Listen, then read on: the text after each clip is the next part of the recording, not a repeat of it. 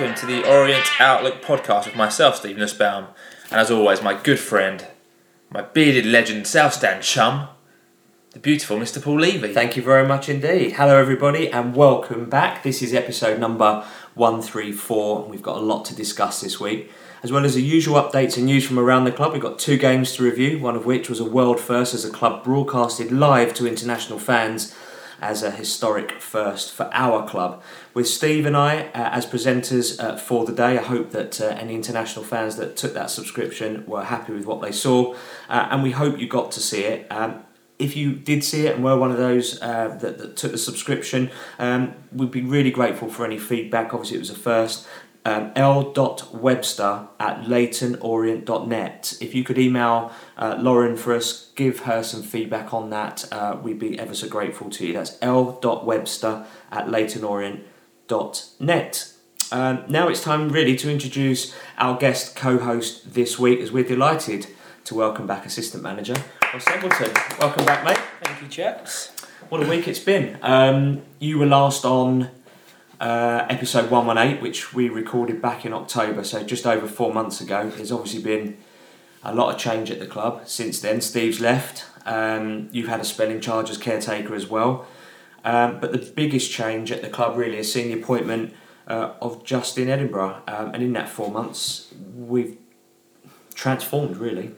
Yeah, certainly, very much so. I mean, like you say, it's been um, a lot happened in those in that period of time. Um, some, you know, some some some not so good. You know, yeah. when we look back at the run that we went on and the difficult period that we went through. Um, but like I say, the, the changes that, that happened, I think we got to a stage when you know, was, that was that was the right thing to do by the club and, and to try to uh, try to try to turn around that run that we'd been on. Um, and like you say, you know, I went through that three game period. It was first and foremost for me personally was really really eye opening. Um, taught me a lot about what it takes and what a manager goes through. So I respect that position a hell of a lot more. Um, and then obviously, like you say, Justin coming in and, and arriving, he's, he certainly turned us around and made us a completely different you know, di- yeah, different outfit really. It's incredible with the same playing staff essentially. Times, yeah. yeah. So how how has he done that? So what's he done? Done anything differently, or has he just been a bit firmer? What, what's he done to kind of like we say turn turn it around? Number of things really. Um, he's come in with a with a with an attitude with, with looking at what we did first and foremost. It was about what we did without the ball. Um, that we you know, it's been discussed in the changing room since between myself and, and some of the lads was because you you know you do constantly analyse and wonder why we were going through the, the period that we that we did, but what he did, what he's brought to us first and foremost was that energy, that enthusiasm, that intensity that people will say is a bare minimum. But when you're going for a run of results and you're not doing particularly well, not performing different to, to the levels that you would expect to, you you know you it's a difficult thing to, to raise. And we we found that we were on occasions whether people agree with me or not there was there was games we were coming off afterwards thinking dominated that one again. But we were unlucky or we give a sloppy goal away. And I think what the manager's done now is he's come in and created an atmosphere and an energy and enthusiasm and intensity as I already mentioned that sort of withdraws that luck. Yeah. You know you try to turn it in your own favour. Yeah. um, so the the biggest things I've seen from him is you know he come in with an enthusiasm from day one. Um, he knew what he wanted, and the first sort of five or six weeks or five or six games, he had a real focus on making sure that the intensity in training was right, so that day in day out, the application, you know, the ability to close people down, make more tackles, make things a little bit more competitive day to day in training was right. Um, and, he, and he did that from, from the day that he walked in really and, and wouldn't accept and, and still doesn't but that was his real focus from the outset was to try to make us a bit, bit of a different proposition when we didn't have possession of the ball. So I think you saw that immediately, really, from when he came in. I know it didn't particularly happen at Solihull, but you know the, the games from then on, you, you started to see that that intensity was there from the boys, and and, and you know every day in training was a, you know a real real high tempo. Um, and then that gives you a chance then to, to compete with opposition day and day out because your habits are right. Yeah.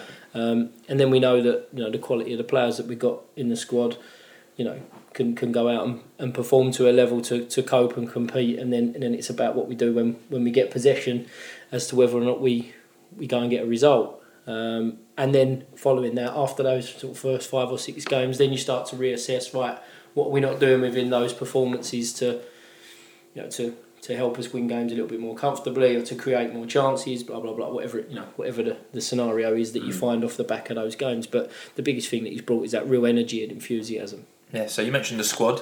And since we last spoke, we've had new players in. So Dan Holman's here now, Brophy, Ebou Adams, Coulson has signed permanently, Elokobi's back from his injury. Um, so arguably, arguably, we now have our strongest squad available to us at this point of the season. Yeah, which helps as well. You know, as, as a manager, you you know when a manager goes, the natural thing is is that you know players sometimes follow, or Yeah. there's a turnaround of players or a change change around in, in, in players, and I think obviously those new lads that have come in have certainly that's certainly been the case to back up that point. Um, it, then what it's, it's about is about the recruitment of those players being right for the club, being right for the group, to bring not just quality players in, but the right types of personalities. You know, that January transfer window, if you like, I know it doesn't particularly apply to us across the board, but is always a grey area, is it? Because you see the top clubs not quite recruiting to the level that they would do over the summer because they don't want to make those mistakes. So they're all really important things, and, and the manager came in with a plan as to what he felt we were lacking and how, how you know how he felt or the types of personnel that, that would help us turn that around. What also helped him as well was the return of people like George, Yeah. people like Josh, big personalities. I think when we were going through that ropey run, that people did know that it was they were a huge loss. You know, so yes, it is a this uh, similar makeup in terms of the players that that the manager and, I are working with as to what Steve and I were working with, but it's also the return of, of, of one or two of those. Um, so, albeit the squad does look very similar, it also has gone through a big change because you know, some of the players that were in the team, Yeah. uh, you know, when, when the Yeah, times were up. because you'd argue that George, Josh, and Charlie were the original spine of that team, the two Yeah. in the centre mid, and, and to lose all three is like having quite a substantive part of the core taken Yeah, out. and I think that'd happen to any squad or any team, wouldn't it? If, if you bet if you're two centre halves and you Yeah. and and you know what, the, they're good players. Don't don't undermine that for a minute. But the characters that they are and the type of personalities they are, Yeah. having them together on the pitch is massive. But then having all three of them dragged out the, the team at the same time is massive as well. is tough. Um, so yeah, it, you know those things have all all helped. And then, like I say, the recruitment of the players that, that you know the manager and, and the club have, have, have managed to bring in since he's arrived has you know really helped us build a really strong squad, in my opinion. And speaking of characters, Dean Brill. Um, Justin, one of Justin's first things he done was bring Yeah. Dean Brill in. I mean, he seems like a character. He's had a massive impact, I'd say, on the pitch. I mean, what's what's he like to work? I with? think you all see it you, you, because you, because of where you sit in the stadium. You can see the um, impact that I mean we all hear him, but um, the impact that Dean has on not just the back four but on the on the team. Um, he's not just loud and not just a big physical presence. He's also constructive in the information that he gives. And, and when we train every day, that you know he'll roll the ball out to someone or the ball go wide and the cross will be about to to, to come into the box and whereas I suppose your run of the mill goalkeepers will be calling out for people to mark Dean's quite particular in the information that he gives maybe potentially because of the stage of the career that he, uh, of his career that he's at maybe because he's started to analyse the game differently because he's been coaching or also maybe the fact that as an experienced goalkeeper, you know you haven't always got to just concentrate on Yeah. the ball. You know you can worry about other things that are going on around you, and you're capable of looking at what's going on going around in your in your box to make sure that we're we're secure. So he's got a big voice. He's, he's a he's, he's a big physical presence, but it's the it's the quality of information that he that he gives over that that, that really adds a, a lot to us defensively. Excellent. Well, we're going to be asking you a lot of questions throughout the course of this podcast.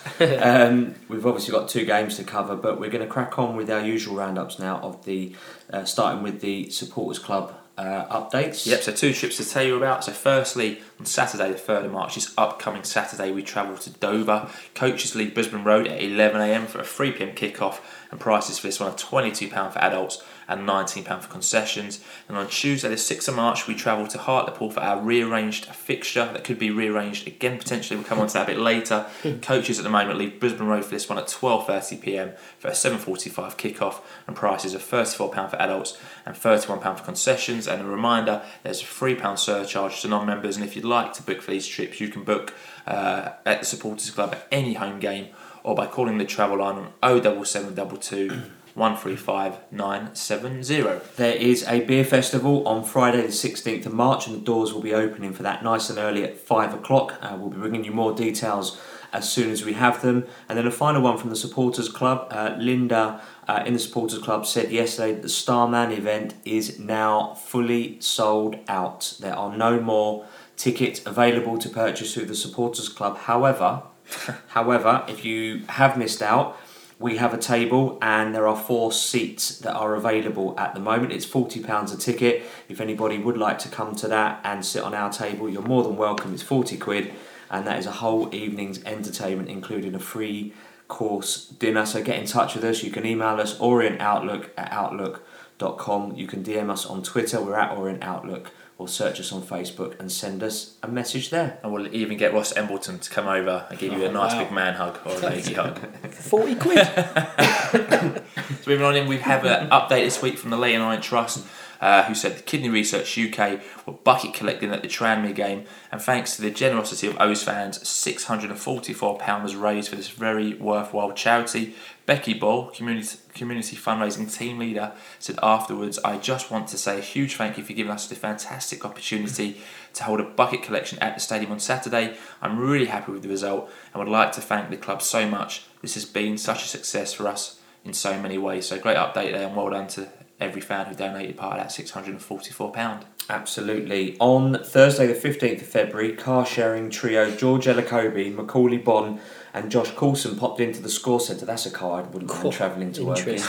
Um, uh, they all popped into the score centre opposite the stadium to say hi to the many children participating in the half term multi sports activities facilitated by the Leyton Orient Trust. The players joined in with some basketball before signing autographs and then made their way over the road to some home changing rooms as they were the surprise guests on the now regular school holiday stadium tour. The 24 touristas couldn't believe their eyes when they spotted the O Stars who chatted and posed for photos. The tour now lasts a full two hours as the East Stand is included, and more specifically, the old home changing room with, his, with its history and infamy, as well as the newly developed Fans for Diversity Hub. And in, association with playwright Rob Young and the London Borough of Waltham Forest, and to coincide with the LGBT History Month, the O's are proud to present Coming Out to Play, which is a free storytelling event being held in the Legends Lounge at the club on Friday, the 2nd of March. From Jack and Ori for adults. The stories will be read by esteemed actors Jonathan Blake and Paul Keating. The doors for this one open at 7pm with a 7.30pm prompt start, and the bar will be open. To book your free tickets, visit www.wfculture.eventbrite.com. So some amazing work there uh, from the trust, and you know the players continue to be involved, and that must be so pleasing for you to, you know, see all the players going out. And I'm sure Justin and yourself will go out, uh, Yeah. you know, throughout the season. So amazing. fully, work. you know, fully fully supportive of that. You know, it's um, it has a huge impact on the programs that the that the trust run, and uh, like you say, in in your in your uh, debrief there of what's gone on, the, the the fact that it lights up people's faces and Yeah. brings that you know that that extra little bit of an experience of when people come into the stadium is um, you know something that you know should never be, be you know turn your nose up at. It's a it's a huge big impact, and I think sometimes going to being involved with, with, with footballers like that day and day you sort of forget the Mm. the effect that it has on, on not just young people but everybody. So Yeah. no, it's vitally important. And the behind the scenes stuff that you wouldn't ordinarily get to see um, can also add a bit of inspiration for people. As Yeah, well. like when you mentioned the uh, the old East Stand there, like that. I love that side of the stadium. Mm. It's it's Yeah. brilliant. It brings back so many memories for me as a kid, you know. But it's um, anyone that go out were to get the opportunity to go over there now and see the old changing room and the bath and everything that goes with it. It's like it's like stepping back in time Yeah, a little yeah. bit. But it's fantastic to be able to see it, not just as Orient people, but you know, football fans Yeah. in general. I think it'll open a few people's eyes up to what it used to be like. we sat in the East Stand yesterday for the game, Right. Um, we'll come on to that uh, why we were there a little bit la- later on in the show, but it reminded me because we used to, I used to stand We did, yeah. in the east stand Really? at the front when it was Like standing, Yeah. um, and it just brought back memories as well, and like all the old seating and all the Yeah, I mean, my, and we we used my tickets used to be in the old in the in the east stand, but in that if you were looking at it from the pitch in the top sort of left Yeah. of that of that of the east stand up by n- sort of where the flats are now Right, okay. before the Barry season tickets when moved over to the west stand. West Stand, yeah, yeah, the yeah, original 10 ones quid. are up there. Yeah, that's Yeah, the we ones, had- we yeah. had those as yeah. well. Yeah, it's, I mean, it's quite a nice.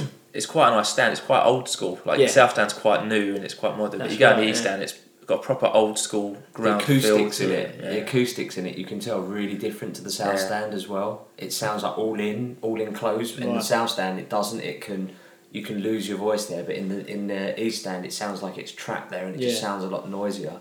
Um, but yeah, no, it's great, great stand. Uh, moving on then, uh, just a few other points of business. Congratulations to Team Allen, who won Lee Deering's quiz last week that was held at the Supporters Club. They raised a fantastic £300 for Haven House, so well done to uh, everybody there that was involved in that, and there's a lot of hard work that went into that, so well done, Lee. Yeah, and thanks to CJ Middleton at Midiman, who tweeted us saying he was listening to the podcast from his Scottish coconut farm. He said the season's not been great so far, a bit like the O's, but it's been perked up by our performances online. So we presume he's talking about the podcast. Yeah, be nice if we perked up the coconut farm as well, wouldn't it? Get some of them down. So thank you there, CJ. Uh, appreciate you listening, and do let us know wherever in the world you are listening. Absolutely, because we know you are out there. And finally, Mark Gilder and his partner welcomed a new Orient fan into the world as Bertie Rupert Gilder was born. And when he's old enough, he'll be sat in the East Stand with his brother and his grandfather. So, uh, congratulations, to you all. yeah, Congratulations. Let's move on into the week that was. So Coulson, Monday, the 19th of February. So to start with, James Brophy was included and made captain in the National League's official team in a week following his performance versus AFC Forward. So a massive well done to James. And just to talk about Brophy quickly, it's been sensational since he's come back. I knew he, I remember him being good on his loan spell, but Well, towards the end of it, more than the perhaps the beginning, just before he went back, was recalled by Swindon. He started to come into it, and unfortunately, we lost him when actually at a point when he was actually sort of on the upper yeah, trajectory that a, of his that was a uh, that was an experience him actually being called back because um, we were on we'd put I'd just pulled up at the Marriott to get on the coach to go to uh, to Torquay away. We'd worked the day before tactically on how we were going to go and approach the game. And he phones me, and I'm picking the phone up, expecting him to tell me he's running late. There's traffic on the M25, and he tells me he's on the M4 on the way back to Swindon.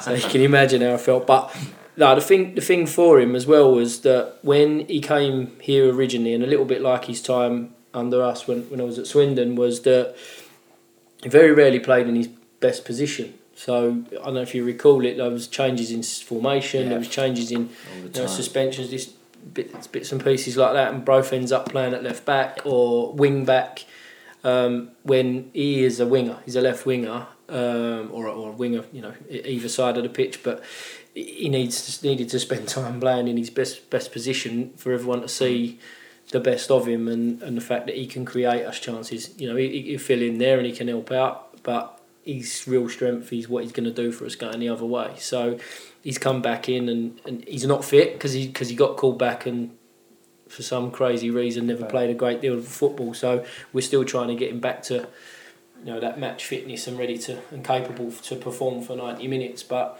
I think you're seeing already that the snippets Yeah. of quality that he's got, he's going to be a real asset for us. really driven us forward. You notice he picks the ball up Yeah. quite inside the half and he just forward. takes Mm. you forward. So Yeah. great to have uh, James back. Absolutely. Macauley Bonne was also announced as the O's Player of the Month for January by um, front of shirt sponsor Energy Bet as he received 34% of the public vote. So well done to Macaulay. Yeah, and then at 4 pm, the club announced that Dean Brill signed a two year contract extension and Jobi has signed a one year contract extension, uh, as both players' contracts were due to expire at the end of the season. So for you, Great like news. that one? Absolutely great news. And I think it was always something that was probably, well, I say I think it was always on the cards. I don't think the club wanted to lose uh, such experienced pros, but you know, since since they've sort of hit form, since Dean's come in as first choice keeper, I think he's been outstanding. Yeah, for me, you know, both Jobi and Dean have become very important players under Justin and have become pivotal in our resurgence uh, up the National League. So, you know, no complaints Yeah. from me.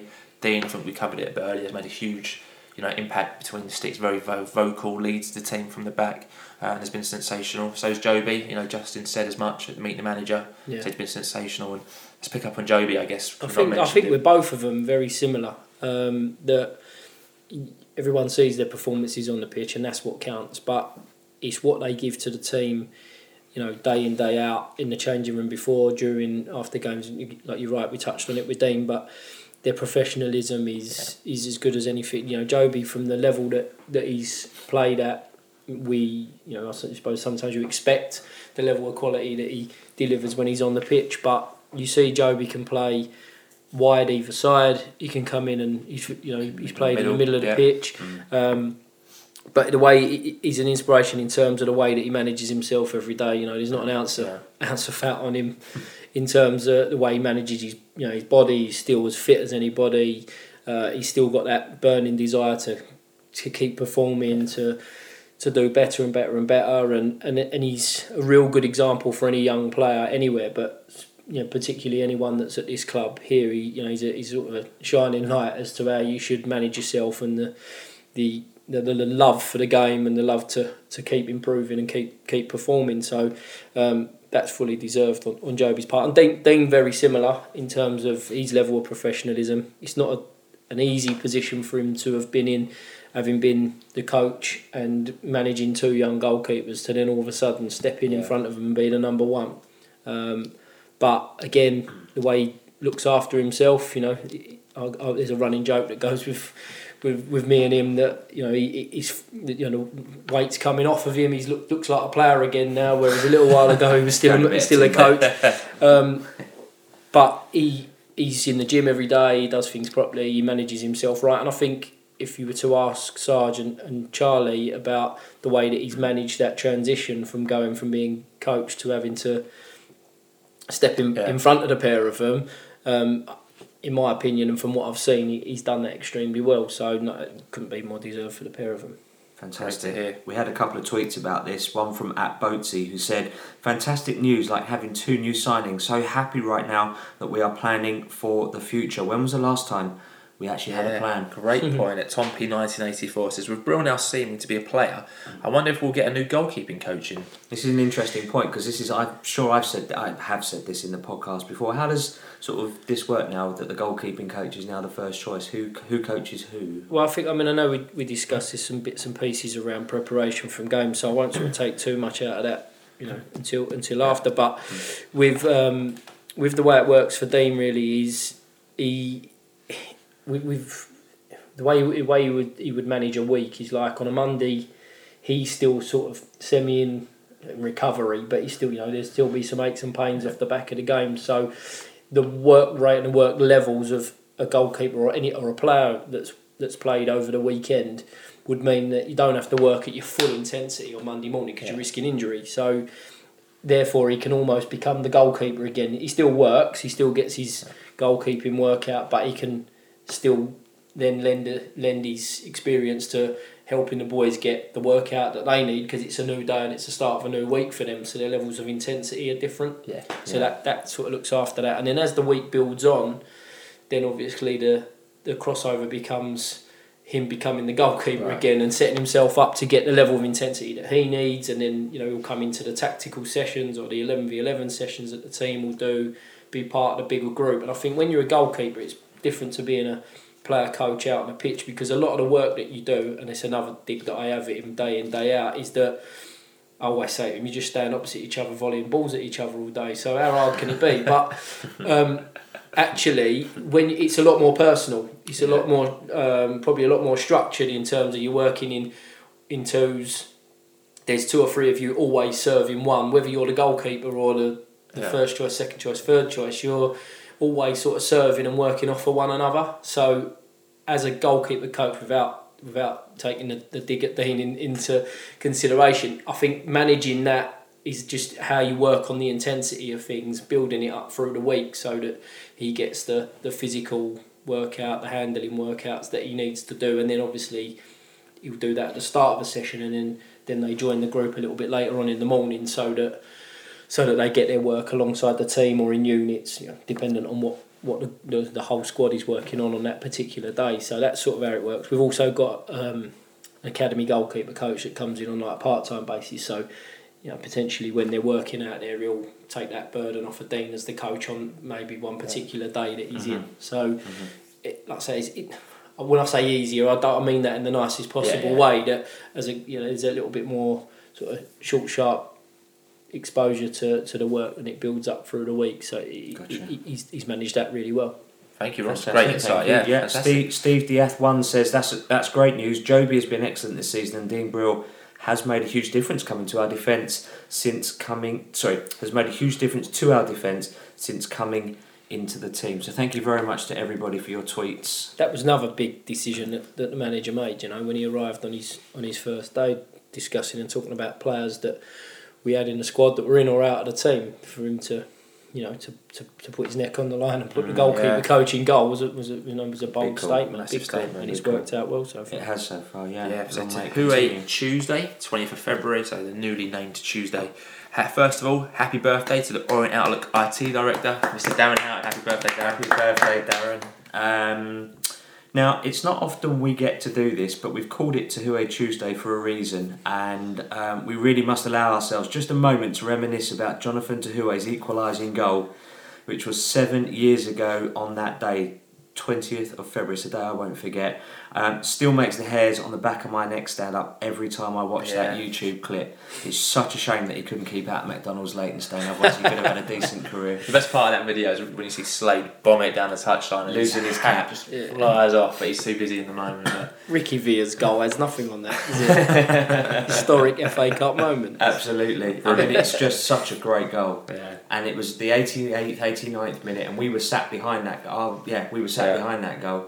Um, yeah, won't ever forget that. absolutely. So moving on into the main event of the evening, so we travelled away to Chester. So the team was announced: Dean Brill in goal, back four of Caprice, Coulson, Elokobi, and Widdowson. Midfield of Adams, Clay, Koroma, and Brophy, with Holman and Bonne up front on the substitutes bench.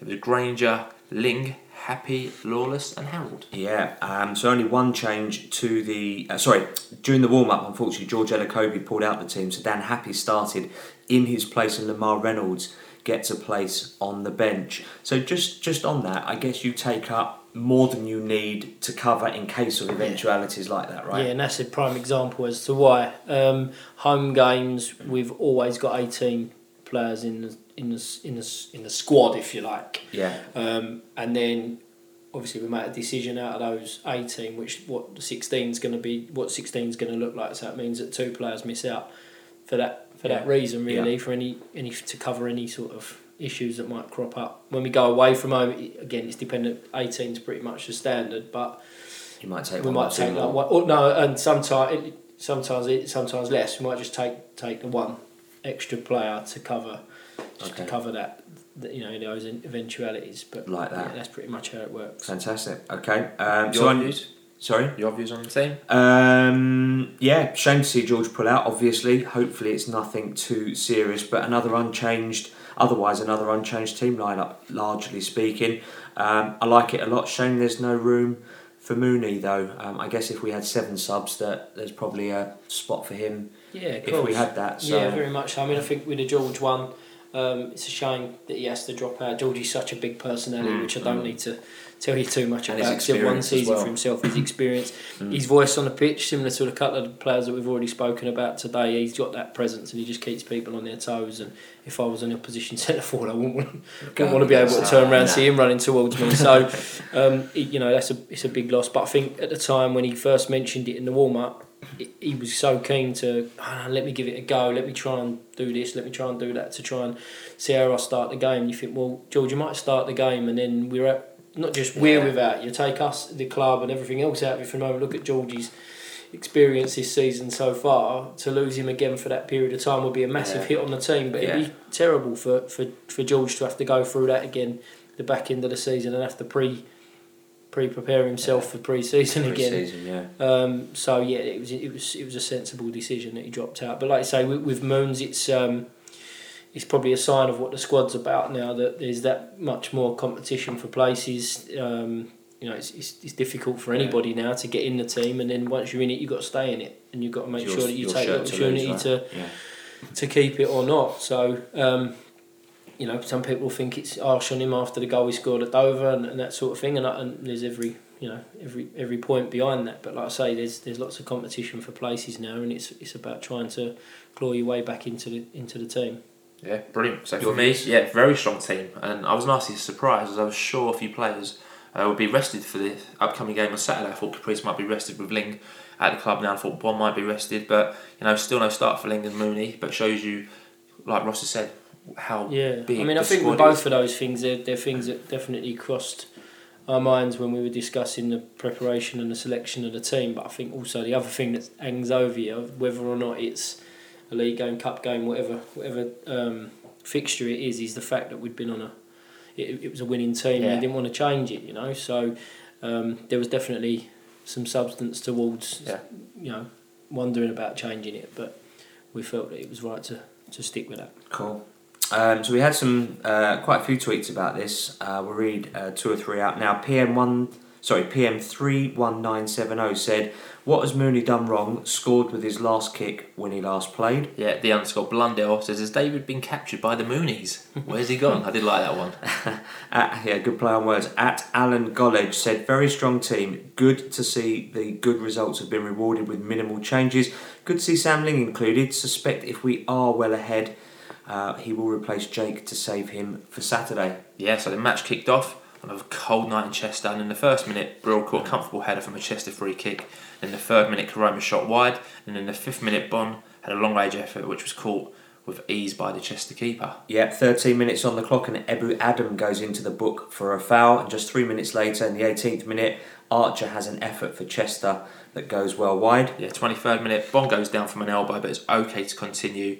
In the 33rd minute, Holman picked up a pass from Brophy, but his shot was saved by Hornby. Uh, 42 minutes on the clock now. Good work from Josh Koroma. Saw a dangerous ball into the box. Unfortunately, nobody was there to capitalise. Yeah, and one minute of injury time was played, and the team's going nil nil at half time. So quite a short synopsis, really, of that. Probably one of the shortest we've ever done on a match. Yeah. What, what was um, what was said to the boys at half time, Ross? I think with the reason it's short is because we, you know, take out of where Chester are in the league. We're away from home. It's been a long trip. Um, you want to make sure that you're difficult to beat when you go away from home. Um, you can try and get on the front foot and take the game to the opposition, but sometimes that can can you know can leave you open at the back. So it was important for us to go out and try to, you know, play our way into the game, if you like. Um, so at half time, a lot of the discussions were much of the same, really. Um, you know, st- stay compact, be difficult to beat. We'll, we know that we've got pace in the team and the ability to get up the pitch, whether it be, you know, with a front two or, or with the with the two wide boys that we've got Yeah. in terms of carrying the ball up the pitch. So it was a case of, of us trying to just continue to stay patient because we believe that in games like that, especially when you've played like a Saturday Tuesday or Tuesday to Saturday, that obviously people are weary in both teams, but we feel as though we've got the pace and the stamina to come good later on in the games as well. So it's a case of trying to make sure that we're you know compact and difficult and, and defensively sound so that when the game starts to open up a little bit later and especially the teams at home like we are when we're at home we've got to come after you a little bit. They're going to leave a few little spaces for us to exploit. So it was a you know it was a case of much the same. Be difficult to be be, be compact be tough to play against for the next 15 minutes and then we can start to try to expose them in the manner that we've you know that we've planned to do so later on in the game More amazing insight there from Ross. Love for it. me, it sounds like a typical Justin first half performance. You know, we weather the early storm, get the defence comfortable, and try to get the goal and hold on to it. You? Yeah, it sounds a bit of a nothing half, obviously. Um, just seeing uh, the game, how the game pans out, as you say. I think there, you take Ross. that as well from home Yeah. as well. Do you know what I mean? We Yeah. want it to be exciting and, and everything else, but you you take your first half performance where it's You been- would, especially against a team that are fighting for their lives, that have got Yeah. financial problems, got a new manager, Marcus Bignot, in. He's quite a tough manager. He puts out tough teams to beat. And they were So, coming off a good result, weren't they? They beat Eastleigh 3 1 Yeah. on the Saturday. So Saturday. their backs they were up a little yeah. bit. Yeah, yeah. yeah, um, but obviously Chester not really offering. We haven't really mentioned there one shot that went well wide there, but quite a comfortable half probably for both teams, and they'll probably be quite glad to go in Yeah. at half time at, at Yeah. nil nil as well. So attendance was announced at 1,935 with 245 Orient fans making the journey. So kudos to everyone. Yeah, who made the it's journey. I mean, and that's, that's not a short trip. That's not like it's hour around the corner. That is a long No. trip No, on that's not Tuesday. Dagenham Off the back or of- Boreham Wood away on a Yeah, Tuesday off the back night, of that's- Fylde on the Saturday as well. Yeah. Blimey, yeah, Yeah. it's a long in this weather as well. So kudos to everyone. And the second half kicked off uh, with no subs for the O's. Yeah, not much really to talk about in the first 15 minutes. Brophy was causing Chester a few problems down their left, uh, sorry, down the left, uh, which saw one of their players booking, uh, getting uh, put in the book for a foul uh, on him. Yeah, in the 62nd minute, another foul on Brophy. Uh, Koroma takes a free kick, and Coulson almost gets ahead to the ball at the back post. And that's something that Josh offers us that we were missing when he wasn't playing. Was that you know, you send the central, the sort, the taller boys up, the defender, usually the central defenders, to try and be that outlet and not take a bit of pressure off the strikers and actually contributing to the Yeah, goal he's a threat. I mean, I know as soon as he come back into the team, he scored, didn't he? And, and he Yeah. had a couple. He, he, I think the thing with him, it's not just then the threat that he causes; it's the, it's the, it's the uncertainty he causes Yeah. in the opposition's box for other people as well. So, you know, he, he's um, he's a real threat in both boxes. Yeah, same with Kobe, who scored that amazing overhead Bicycle kick. kick, yeah, it's shame the other way. incredible. No one saw that one coming. Yeah. No, absolutely It might have been where his hamstring injury comes from.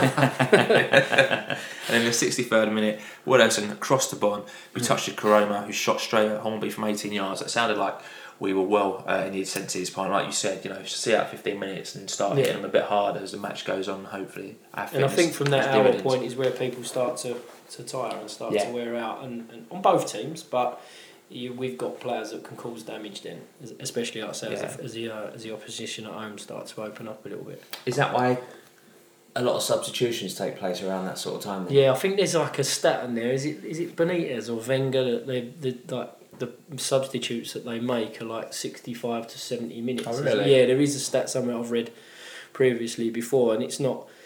I don't think you particularly plan unless you've got a player in there that's you know returning from hmm. injury or carrying something that where you sort of think yeah we might get away with an hour with him then then we can make that Yeah. start to plan to make that change depending on the state of the game but I think it is especially like as in, in in the league that we're in at the moment that you're playing Saturday Tuesday a lot or, or if we're not other teams are so you, Mm. you take that into consideration and you realise that it's time to maybe freshen people up or or in this case we know where we can start to hurt hurt them in the game if we're if we're on level terms Yeah. you know And So in the 68th minute, um, the pivotal moment really, we took the lead as Jake Caprice uh, crosses the ball into the box. James Brophy, James Brophy, sorry, throws himself at the ball to nod the cross in uh, for his first goal for Leyton Orient, and he did confirm afterwards post match that it went in off his shoulder. But we don't care what part of your body No. it goes in off, as long as it's legal, it all counts. Yeah, great to see Brophy get a goal. Yeah. I've got to say, another assist for Jake Caprice. He's got his uh, critiques out there, you know, but driving forward, I think Justin said at Meet the Manager he had one of the highest assist rates in the league.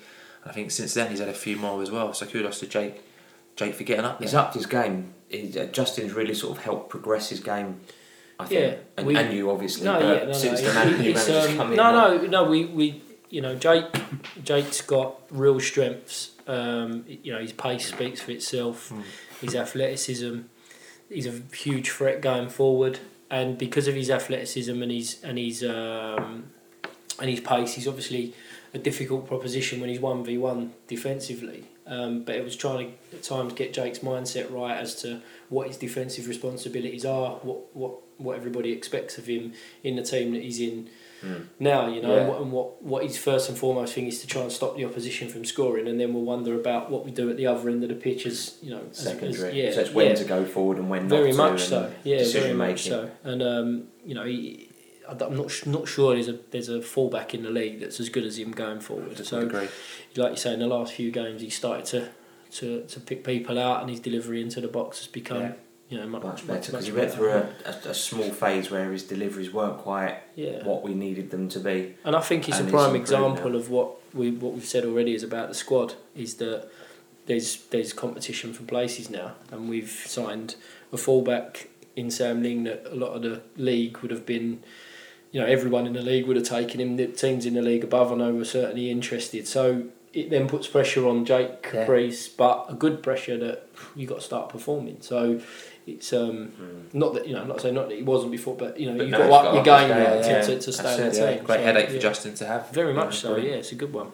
So then straight after the goal, double sub followed as Dan Holman came off for Matt Harrold and Ebou Adams comes off for Alex Lawless. Like you said about substitutes, thinking about them, they're bringing on two experienced players for me. Harrold can obviously hold the ball up top. Uh, and Lawless, you know, more experienced than Adams, who would have been tired at this point. Obviously, played Yeah. a lot of football for such young legs, and someone who hasn't played that much football this season. So for me, bang on subs there. I'd say from Justin.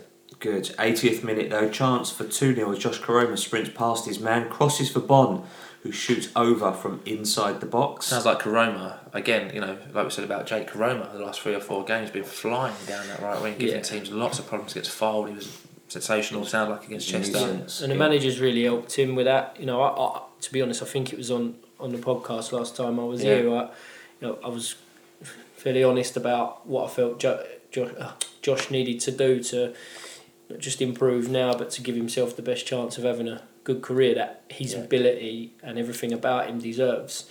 Um, and he had a tough time under Steve.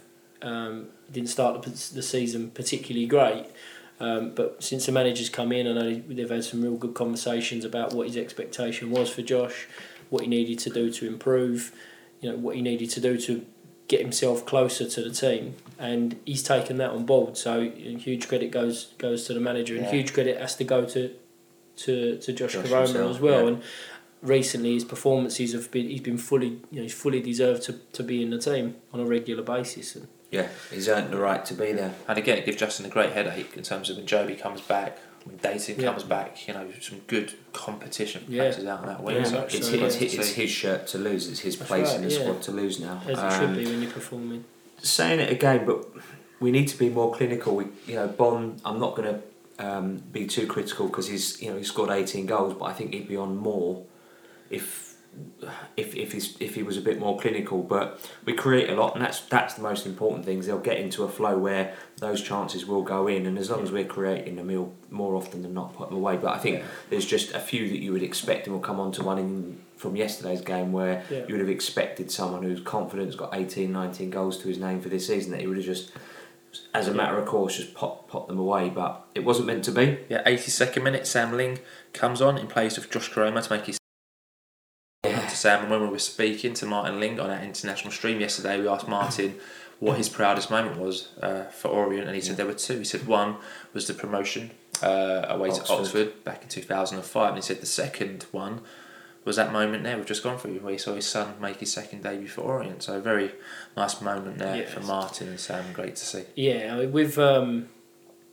with Sam, I coached Sam when he was seven, eight years old, as you know, on the with the football in the community stuff that I was doing then. So to see him as a kid and a character grow up from from that to getting very very close to making his debut the first time around before you know before he moved moved away, it's uh, it's, it's fantastic to see him to see him come back and, and, and make his make his debut. I think he's fully deserved in terms of what he's gone on to do since he left the club previously. I've got to be honest, I didn't like seeing him in a Dagenham shirt, if I'm very honest. No, I didn't, didn't look Um, right. I never thought I'd Didn't look right. experience that, but um, Red suits he- much better. uh, but in you know, in all honesty, for his career and, and, and for him to go away and put in the performances that he has done, particularly this season, um, it's fantastic that you know the, the club have done gone and done what they've done to bring him back. Yeah. Yeah, um, and as you say, stepped in before he went to another another league club or Yeah. another national league club. Yeah. 83rd minute though, another chance for Macauley Bonne as Caprice crosses for him at the far post, but the ball just beats the striker as he cannot quite connect Yeah. cleanly. 86th minute, James Brophy is booked. And in the 87th minute, Robert shoots over for Chester. And for me, I think that's the first time we've actually mentioned a, a Chester attack. So, you know, it sounds like we. One in the first half, one in the second. He's been Limited very quiet. is exactly what we Yeah, like. yeah. That's exactly how we like to manage our games. Five additional minutes are played as we enter what we call now squeaky bum time for the O's. But in the 94th minute, Josh Coulson's uh, Josh Coulson, sorry, heads clear as the full-time whistle swiftly follows, and the O's of another one 0 away win and another three points in the bag. Yeah, so Justin Edinburgh spoke to Dave Victor after the match and said he was delighted the game management is improving and Big George felt his hamstring and didn't want to take the risk. He also said Dan Happe uh, was I excellent. think we haven't really covered that actually, but for someone to not warm up with the Mm.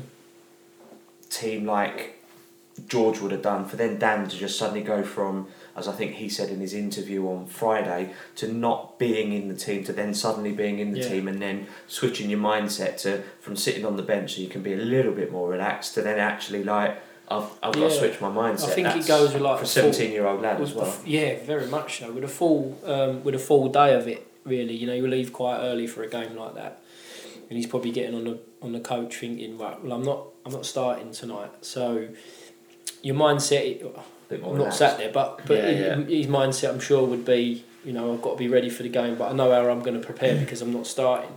Um, and then people, I'm sure, have seen the pre-match sort of rituals in terms of how that we set the warm up up and that sort of thing, and a back four sort of break off to to do some specific work to their positions, and that's when it was sort of come to light really. So it wasn't even like the boys were having their jog before the game and George felt uncomfortable. It was the back end of the warm up. So Dan's got a good mentality, which I think is going to help him go to play at a very very good level. Um, but even so, it, it, you know, it's that's, that's a tough challenge to be able to step in that late and get your head right Yeah. and get get yourself physically right because you've got to then up your intensity and, and tempo in what you're doing just shortly before the game's about to start. So it, he was slow, sort of easing his way in, but and which I'm sure he'd admit himself. But after one or two little sort of moments, he, he, he looked really really comfortable. Yeah, kept the clean sheet as well. Fantastic. So league table, that win meant the O's moved up a place to 15th in the National League, having played 34, won 11, drawn 9, lost 14, with a goal difference of minus 5 and a points tally of 42. So your views on that one, Mr. Levy? Yeah, so far in 2018, we've kept we've kept three clean sheets, two back to back. We've won five, including back to back away wins, drawn three, and we've lost one, which is an excellent record, particularly as we look to move away from the relegation zone. As I said last week, the hard work and effort and planning by Justin and Ross is really paying off. They've made us harder to beat, but we need to be a bit more clinical up front. Obviously, wishing George well, hope is okay,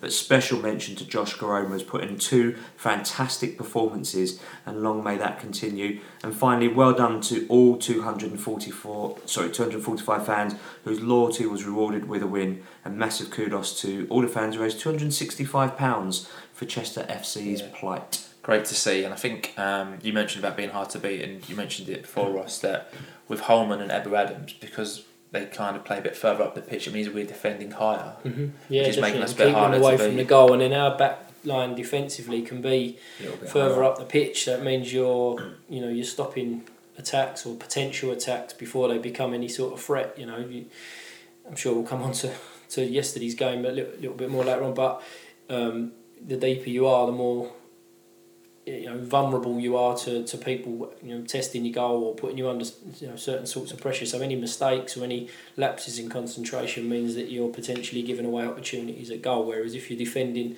and you can get the team further up the pitch it means you're you know you can stop that threat at source if you like Yeah, yeah, yeah. yeah Yeah, really good to see Your that. views? My views, yeah, another tense but well fought win for our club. If you keep clean sheets, you won't lose.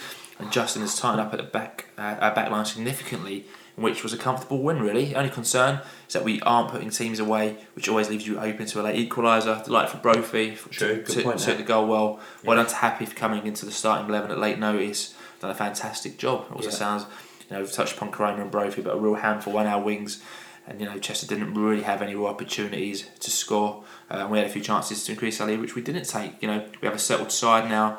We really are seeing the benefits of having a team who play with each other and getting to know one each other's uh, one another's game under strong management. Credit to Justin. Also, congrats to you, Ross. You know, doing a very important role in assisting Justin. And we've already mentioned the away fans. You know, superb travelling numbers for a Tuesday night match. Goes without saying that you've got to be happy with that result. Oh yeah, massively. I think, um, like I say, ex- executing a game plan sounds like you you know you you blowing smoke up your own backsides, but it's not. it's not at all. It, but it's nice that you know a plan in your mind or a plan from training or a plan in discussions and meetings that that comes off is you know is is one that is very satisfying. I totally agree with you, it, and and it's it's been you know things that we all discuss when we when we're anal- analysing games or, or conversations with the lads. It, you know, you'd like to put teams away a little bit more and, and convert those chances. But if you're not going to keep a clean sheet, you know, always Yeah. always means you're going to be um, in with a shout of, of winning. So that's that's, that's vitally important. Absolutely. So and had- and just to touch on that with the, Yeah. with the supporters, I said it in in the pre-match stuff for for the weekend's game. But when you look in there, you know, it's fantastic. All 245 of them, you can hear them all the way through. They're outnumbered in terms of comparison to the home fans. But then you go over before or afterwards and you see the amount of people that were filed at the weekend and that level of commitment and time and finances and everything else that goes with following the team can can't ever be underestimated. And it's you know it's a huge, it's valued by everybody. So no, massive credit to them people. It's great to see like the coverage Elliot is giving, you know, the fans on social media. You know, you see full time clips of Coulson going over to the away fans and doing that head sign to Yeah. you know about his new Yeah. song, and you get Elokobi does his lap of honour, and that all gets That's right. filmed. So great to see, and I'll make it continue. Yeah, absolutely. So we had a huge amount of feedback after this match. So thank you to everybody who's tweeted us or messaged us on Facebook, uh, all our social media accounts, in fact. And again, we try to read out as many as we possibly can, but just because we read them doesn't mean that we agree with them. So first up, Matty LOFC Evans said another win. Playoffs are still possible. It isn't stupid to start talking about the possibility the, as the form that we're in. Momentum has carried teams to the playoffs from the brink. Why can't it happen to us? Yeah, Bradley Ackers 95 says, Good to see this team is learning how to grind out 1 0 wins, which is a good trait to have for next season to fight for promotion. Another clean sheet, and good to see Sam Ling get some minutes. Uh, do we bring Mr. Embleton back to read tweets? He's back in the room. Oh, Here we go, Go Ken. Teague's favourite moment. At Orient Dave, see, I can get it right. Another three points, and that's the most important thing, which will only inspire more confidence. Finish as hard as we can, and maybe some silverware will set us up very nicely for next season. Yeah, I yeah. like it. Dodge the next one though. Tommy X Velo Oh. said, "Je Justin Edinburgh has this team really firing. In his first season at Newport, he kept them up and got them up the following season. The club is going onwards and upwards. Well managed team and a well run club." Yeah, Grainger's underscore zero one says another great three points. The game was so tense but so enjoyable. Great to see Brophy with the goal to wind up the Chester fans even more. I thought Oh yeah, they were getting on his back. To be honest, it was harsh. The guy who fouled him, and I know what got him going was the guy who fouled him, and probably should have been booked, but because he wasn't, it was almost like Broford made more out of the foul Right. than than than he had Yeah, actually yeah, yeah. done. Yeah. Um, and so when that starts to happen to one of your players, and he carefully shoulders it into the bottom corner, it's always nice to uh, to see that to, to just to just to quieten them for a little while. Brilliant. He also went on to say, I thought Koroma was great today, but like the last game, we had the chance after chance and couldn't finish them to make it comfortable for ourselves. Uh, at Len M4, good to see we have not only settled, uh, sorry, not only a settled side for the first time this season, but a winning one as well. Edinburgh deserves huge credit for what he's done with this group so far. Yeah, at LOFC 1978 said another massive away win, this time against a struggling side. Shame we can't get that elusive second goal. Playoffs are a step too far, but making excellent progress under Justin Edinburgh. Koroma has become a key player for me. Bring on Gateshead. Yeah, CM Oriental says another win the dirty way, grinding it out, becoming difficult to beat. Delighted and onwards we march. Whatever Justin is doing, just please keep it going. At Tony underscore Neville, you didn't think I knew what the underscore was, did you? Another good win means we have doubled our points tally under Edinburgh in just 12 games. Much needed improvement. I actually thought you were going to be doing the next one. I'd actually missed Oh, Tony I've done Neville's so one. well to miss At that. Ari, at Ari Rugaswamy said, heard everyone talking about the importance on keeping Bonne next season, but first priority will be keeping Justin Edinburgh if this form Yeah, continues. good point. Good point. A Pandemonium 1881 says forget the playoffs for a minute and just enjoy the great run of form. These 1 0s are the type of results that see teams win divisions through being hard to beat and enjoying sheer bloody minded consistency. Great tweet true, though from yeah. that to be fair. Yeah, I like that. Oh wow, you've done me here. At Rob Payne, what do I do with that? 54, 64, 2997. Yeah, Done. perfect. Is that all right? Boom. Are these the same not fit to wear the shirt players who are here under Davis? Very, very strange. Yeah, but then final word this week goes to Frank Kane, who said Justin Edinburgh's style of play is definitely bringing back memories of Kevin Nolan's tenure. Do you know what? I actually thought that grinding out a 1 0 win, making us hard to beat, is yeah. the first thing I thought of was Kevin Nolan. Great point, Frank. Hard to beat, defensively solid for the most, getting a large percentage of wins, and you know he has the players' respect. Yeah. Great, great comment to end on. And those were all tweets that came into at Orient Outlook. So thank you for tweeting us during the Chester match. So prediction league updates. So well done to Alb5399. That's I Heart Rushmore, who I'm sure is still on his honeymoon. So mate, st- stop tweeting us and get on your honeymoon. Yeah. Uh, Nicholas Raft at YT19970LFC. And the authentic Gaz, who correctly predicted 1 0 to the Orient. But a special well done to at Strop underscore O, who was the only one who predicted 1 0. And Brophy to Yeah, score. just So come well back- done. Just come back to I Heart Rushmore. That is great advice for him because otherwise it could be the quickest divorce in Orient history. as Yeah, well. what So you want, you want to watch that, mate. But a Uh, few take it from yeah. take it from uh, from someone. Yeah, absolutely. Anyway, moving on. Wednesday, the twenty first of February. Then James Brophy is in the official National League team of Tuesday night for the second game running following his performance against Chester. So well done, James. Yeah, and our very own bearded legend, Mr. Hello. Paul Levy, made his first guest appearance on the Heed podcast, which is a podcast uh, produced by some Gateshead fans. Very good. So if you get a chance, well worth listening to. Where he spoke about the upcoming FA Trophy match versus Gateshead. Blimey, Yeah. Was you the translator on that?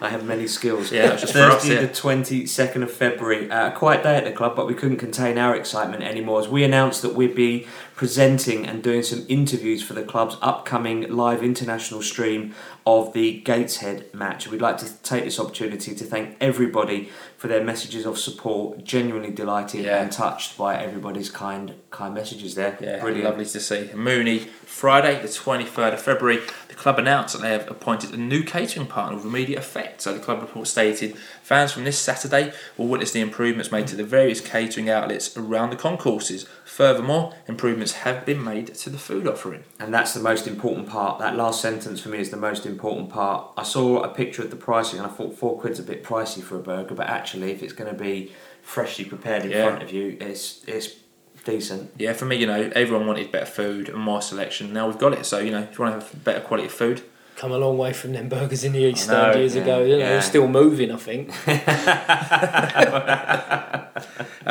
Four o'clock, the club announced Yeah. their new back of shirt sponsor. Um, that's going to be sorry, back of short sponsor. I do beg your pardon. The back of short sponsor will be Energy Check. Uh, until the end of the 2018-19 season. The announcement said the Energy Check company logo will be proudly displayed on the shorts of uh, for Saturday's visit of the Gateshead of Gateshead uh, in the FA Trophy quarter final. I made a real meal of that. I did. I'm still thinking about your burgers moving. Um, so they're a energy broker company. So they're going to try and help save the club some money on their energy bills, and I believe they also do domestic. And actually, I need to look at mine, so I shall be using them as well. yeah, well played the club for me. You know, getting a, a short sponsor, you know, is another way of driving income to the club. We had it previously. Yeah. We have had it before. Really Um, considering the commercial brochure hasn't been out that long, this is really great progress, and I look forward to seeing what other companies the club will be working with and getting sponsors on board. Yep, so Saturday, 24th February, happy 19th birthday to Myles Judd. Um, happy birthday, Myles. Myles Judd is always called the least intelligent uh, Oh. player at the football club. Everyone who we Oh, ask, yeah. least intelligent, Yeah. they you know they don't even think about it. Myles Judd. Yeah, by far. by far. The boys will back me up on that one easily, yeah. Fine. Um, a very youthful youth team were in action against Dagenham and Redbridge. They lost 1 0 on Saturday. Yeah, I think I we think- mentioned it last week. There's so many It's 15 to you play 16 out on loan. It's yeah, now I think um, I think what you you're seeing now is it's that time of the year where you need to um, give the second years the opportunity to go out and play men's football to see where they're at Yeah. and see how they can cope with being in that environment, being around players, you know, that where their results they mean something. Of course, they do when they play for the youth team, but it's about results being a little bit more and it's a little bit of a different experience when they go and play men's football. So that's important that we, we see and see them and see how, how they cope with that different type of pressure. Um, and then obviously within the next short short while you start to see the decisions that are made on who gets pro contracts and unfortunately the ones that Yeah. that don't. So I think the remainder of the season will be a youthful youthful youth team if you Yeah. like and, and it's also from the other side of getting those second years out on loan it's a real good opportunity for the young lads that are still schoolboys that potentially going to be in the building next year as as full-time scholars the opportunity to step up into that environment and speed up their progr- progress Yeah. on that front so I know uh, I know they put out a very young team yesterday I think we even had one under 15 playing um, which again doesn't lend to winning games but there's more to there's well there's Yeah. more to them games than just just putting a winning team out on the pitch Yeah. you're trying to teach them to do that but at the same time there's there's a lot more that goes into their development at this stage than, than just you know trying to win games every week. And I think people still associate those games with the Dalbys, the um, the Azartes, the, the Abrahams, and that era, or the Michael Clarks Yeah. and the Dan Happes, Yeah, and, very and that lot. So, strong youth teams, and, and I think winning all the time. Yeah, So and, and you know what? Like sometimes it goes through phases. You know, the the, the, the, biggest clubs in the world have strong youth teams one year and, and, and not so good the other. They have Yeah. very good players, but not particularly very good teams. Um, I know from my time when I worked at Spurs, we had, we had a youth team of like Steven Caulker, Andros Townsend, John Beaker, players that have gone over on to have, you know, Harry Kane would have been in, in those those sorts of teams, Tom Carroll, players that have Mm. played top level and still playing in league football, but never really ever progressed in the FA Youth Cup. Do you know what I mean? In, Yeah. in the time that I was there, so yeah, it's not always necessarily the, the way that it's going to pan out for in youth football, but it's about trying to help them and build their experiences so that one they're ready to perform when they come in next year and start to understand what the environment's all about, and then the long term goal is to try and get them capable of playing in the team, and, and like I say that that that'll happen at all all different stages, and then you know taking into consideration what the club had gone through over the last period of, of time, that's also had a had a effect on, on, on the on the academy as well, like it would do Anywhere. anywhere. So Yeah. no, I think that like I say, I think that'll be a trend that you see for the rest of the season. It'll be a young youth team, but it's all you know, all part of the, all part, of the plan, I suppose. Yeah, Yeah. absolutely. So we had Gateshead at home in the quarterfinals of the FA Trophy, which was televised live around the world. It'd be rude of us not to speak about our experience um, yesterday, Yeah. which was fantastic. You know, if you Thoroughly watched, enjoyable. we hope you enjoyed it. You know, if, if whatever you thought of it, feedback to at uh, l.webster at leytonorient.net. Give them your views and you know thanks from us. I guess goes to Dave, Danny, Ellie, and Lauren, all at the club for letting us be a part of Leyton Orient history and being involved. Yeah, it was a great day. It was a great experience. We're used to not being on camera. We're used to, you know, having stuff sort of in front of us ready prepped. But you know, um, it was a, it was great and sort of just being sort of thinking and being sharp on the spot. And with Martin and with Kent, who were. Um, Martin was interviewed uh, by us, and Kent interviewed some some young uh, Orient fans as well, and then sort of post match, pre, uh, half time analysis, that sort of stuff. It was just genuinely great fun, and we know that there are dozens and dozens of you who listen internationally because we can see from these stats in the sort of back office part of SoundCloud where people download and listen from, and places where I'd never have guessed there was an Orient fan downloading Yeah. it. So if you did listen, I know we've already had some feedback go to Lauren, but as Steve said, do get it in because if it's worked well or if we can improve on it, we need to know so that if it is something that the club want to do at a later point, um, more long term. Uh, we just need to iron out any creases that came Yeah. that came off it that day. So thank you Two to finely everyone at the club. dressed young men, by the way. Jamie Redknapp's got nothing on you two. Thank you, mate. Didn't go Thank you, unnoticed. Thank you very much. unnoticed. Appreciate that. I'm sure that was the uh, we did our post-match, uh, best. team talk. Yeah, pre-match team talk. Justin saying, "See those two boys out there." Yeah, you could be them. Um, so the, te- the team lined up with Dean Brill in goal, Caprice, Coulson, Happe, and Widdowson with a back four with Adams, Clay, Brophy, and Koroma across the middle with Harrold and Bonne up top. Substitutes on the day with Charlie Grainger, Lawless, Reynolds, Sotiriou, and Mooney. Yeah, so Dan Holman and Sam were cup tie for this match. Jobi McAnuff was missing due to his neck injury, and George Kobe was also absent uh, through illness and his hamstring injury. So, I mean, Matt Harrold started, and Mooney and Sotiriou were both named on the bench. So, your views on that, Mr. Levy? Yeah, with the exception of Ruel, um, there are really no surprises for me. Good to see Dave Mooney back uh, in the match day squad as well. Yeah, for me, you know, I expected to start really, no surprises. We're good to see Sotiriou uh, back on the bench, and I guess we'll come on to a minute. But did leave us looking light in defence. Uh, Jamie Sendles-White, I'm not sure where he's he's gone because he's not around. Is he injured or? Jamie's injured. Yeah. Yeah, Jamie's injured. He um, he picked up, oh, blimey, um, a few weeks back now. Not long into when when when Justin had, had arrived, he picked up an ankle injury, which was something that he has suffered with previously. Um, at the time, it was like more of a sort of a little ache and pain, really. That, that I don't think even Jamie expected Yeah.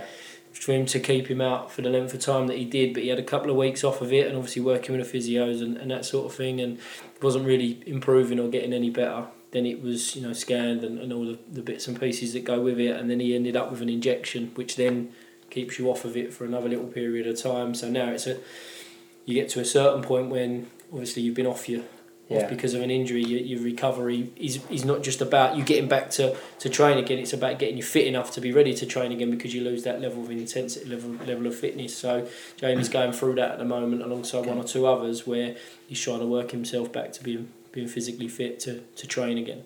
Some more great insight there. Thank you, Ross. Uh, we've got a few tweets um, about the team.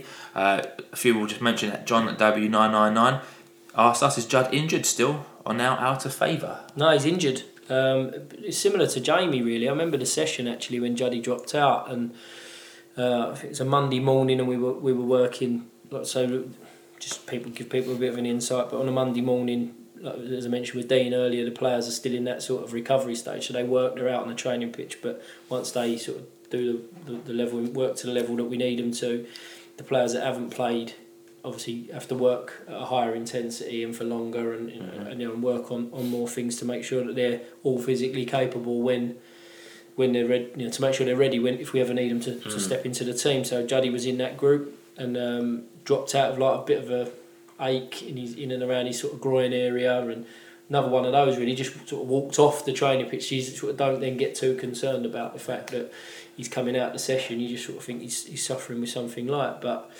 uh, clearly that's that wasn't the case and and, and you know, same was similar with Jamie the treatment that he went through was was hoping to, to get him back and, and, and back into contention again and, and it and panned out like that so now Juddy's sort of having to go through that you know that level of recovery and that level of treatment to try and get him Mm. you know get him get him training again so by no means out of favour he, you know Yeah, he- he's he's, just just not charge training it, That's right. Rob MC uh, C68 said, about as strong as we have available. Didn't know Sotiriou was back from loan. So Yeah. Ruel is on a work experience loan. So what does that actually yeah. So mean? the way it works is that if you're not a professional, you can go out to a club uh, on work experience. By So professional, you mean pro contract? pro- professional contract. So um, players like any of the youth team boys, um, Charlie Barker, Ryan McLean, obviously Dan Happe was in that situation at the start of the year. We're all uh, third year scholars, if you like. Um, they can go out to any non-league club and play games regularly, but as a, as a work experience player. So what that means is that they can go today and come back tomorrow. Whereas if you're on a pro con- contract and you go out on loan, it has to be a minimum of 28 days or, or a month, whatever you want to phrase it as. So what that means is with Ruel, like we touched on with the youth team, we're trying to, you know, he's been in and around the squad.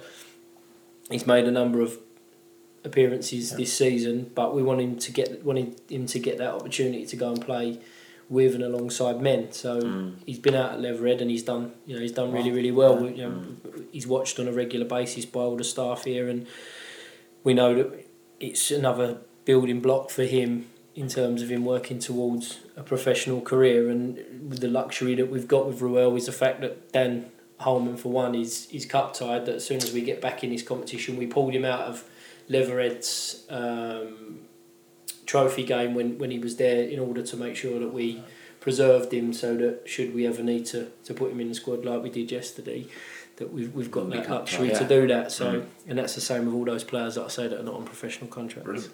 Thank you very much indeed. So the match kicked off on a freezing day in East London. Although the sun was shining, it was deceiving. yeah it was. Deceivingly yeah. cold. Yeah, the first 15 minutes of both teams trying to settle into the game.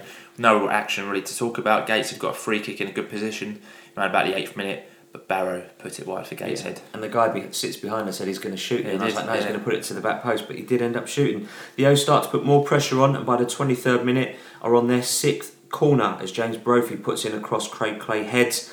James Montgomery in the Gateshead goal tipped it over. That was a superb header, Yeah, uh, actually, and their keeper did well. I'm not sure if it was a camera. Uh, yeah, it's one of them. the cameras, but I he think did it's one well of to them. He's got to it. save it, and it's you know probably just gone his If it goes in the goal, you're probably disappointed as Mm. the as the opposition that we score. But like I say, it looked a little bit more glamorous. Decent goal though, because it just was just going to creep in Yeah, it was a good header. crossbar. And I think at this point we were really starting to kind of put put Grow put, into put, it. put the caution and we were looking Yeah. better, starting to use the wings really effectively. And Gateshead weren't really offering much. And in the 30th minute, a great chance for us to take the lead. We broke. Kramer played a superb curling pass into the path of Brophy. He was running into the box. Brophy done exactly the right thing. I think he shaped his shoot, but Yeah, switched it back across yeah, the great goal. disguise. Yeah. Yeah, really, really done well. You know, Bonne couldn't have asked for a better ball really into him. Ball came to Bonne. We had time and space from about six yards out. We were kind of getting ready to kind of stand up and celebrate. uh, but he shot, and it was saved by Montgomery. I think you know, for me, I think he just had to smack it into the corner, but I think it was a bit scuffed it a bit, and the keeper's made a decent save to be fair. But I think Bonne Yeah, I be very disappointed Yeah, not to he be on the score would be, sheet. that yeah. one. Mm.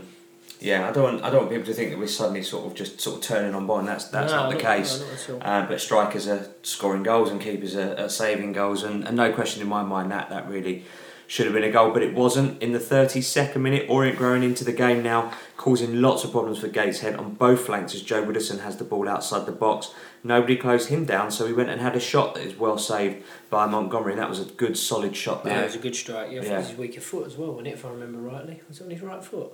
Yeah, I think it might. I think be it might have been actually, yeah. I think you said the ball and no one came to him and he just looked Just up and just went, I'm sod going to I'm go. gonna it a yeah. strike. Yeah, decent. And 36 minute then, it was coming. The O's go 1 up as Josh Koroma gives Orient the lead.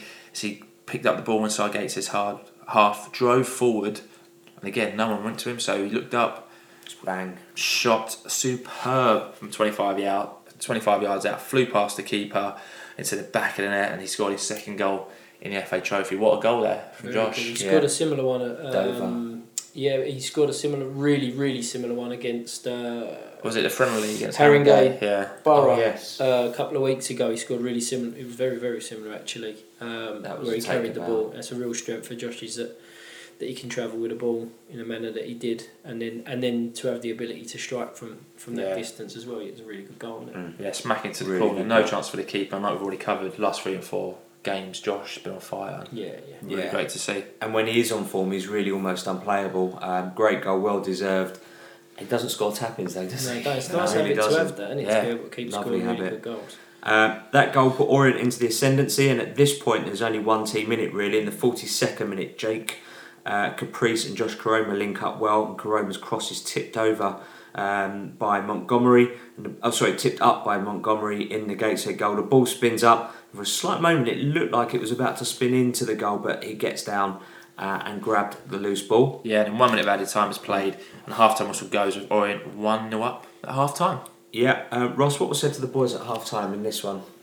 don't rest on it really. Um, you know the fact that yeah we're one 0 up and we have been one 0 up in in recent games and we've defended that lead pretty well, but we felt that we were in a comfortable position to keep going, you know, keep going, keep Yeah. keep taking the game to the Mm. opposition and and. Um, we had a couple of tactical bits that we we discussed about people's positions that were going to affect the opposition's pos- formation and where we felt that we could really hurt them and what we were going to be able to do in you know in, in terms of you know particular personnel in, in, in certain areas of the pitch that we were going to be able to, to really affect them so it was a little bit you know more of the same in terms of the way that we'd finish the half strong if you like um, and to and to try and stay on the front foot rather than you know trying to with a lot of the ways that we've discussed in terms of the way we approach the, the Chester and the Fylde games but to you know almost like a little bit of a reverse of that to try and Yeah. stay aggressive and stay up the pitch and keep forcing them back because we felt like there was more goals in it.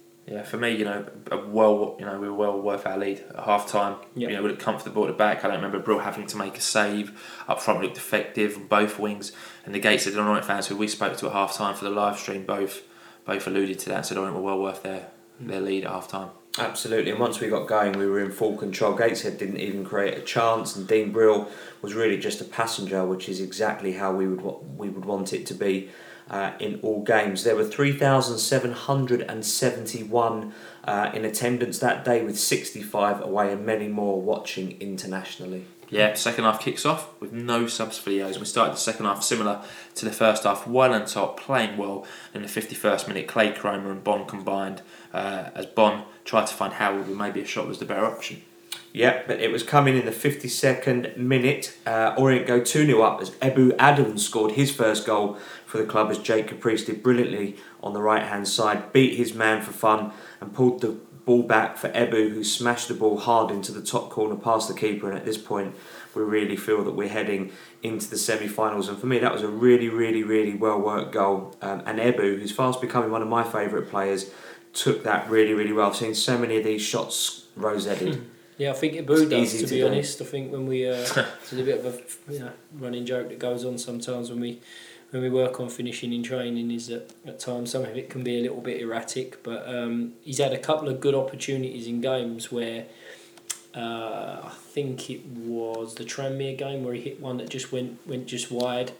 Uh, there was one of the away games when he had another one that he that he bent and it just just went past the post. So he, he was very close and it was a, it was a fantastic strike yesterday. Yeah, I mean he'll take the plaudits, but uh, again, Caprice. Great ability from Ju- yeah. made his man like an absolute fool. I think he done him once and then done him twice and he pulled the ball back and you know fantastic play there. And 55th minute, the first Wembley chance we heard around Brisbane Road, but we know better than that not to sing that song until the full time whistle.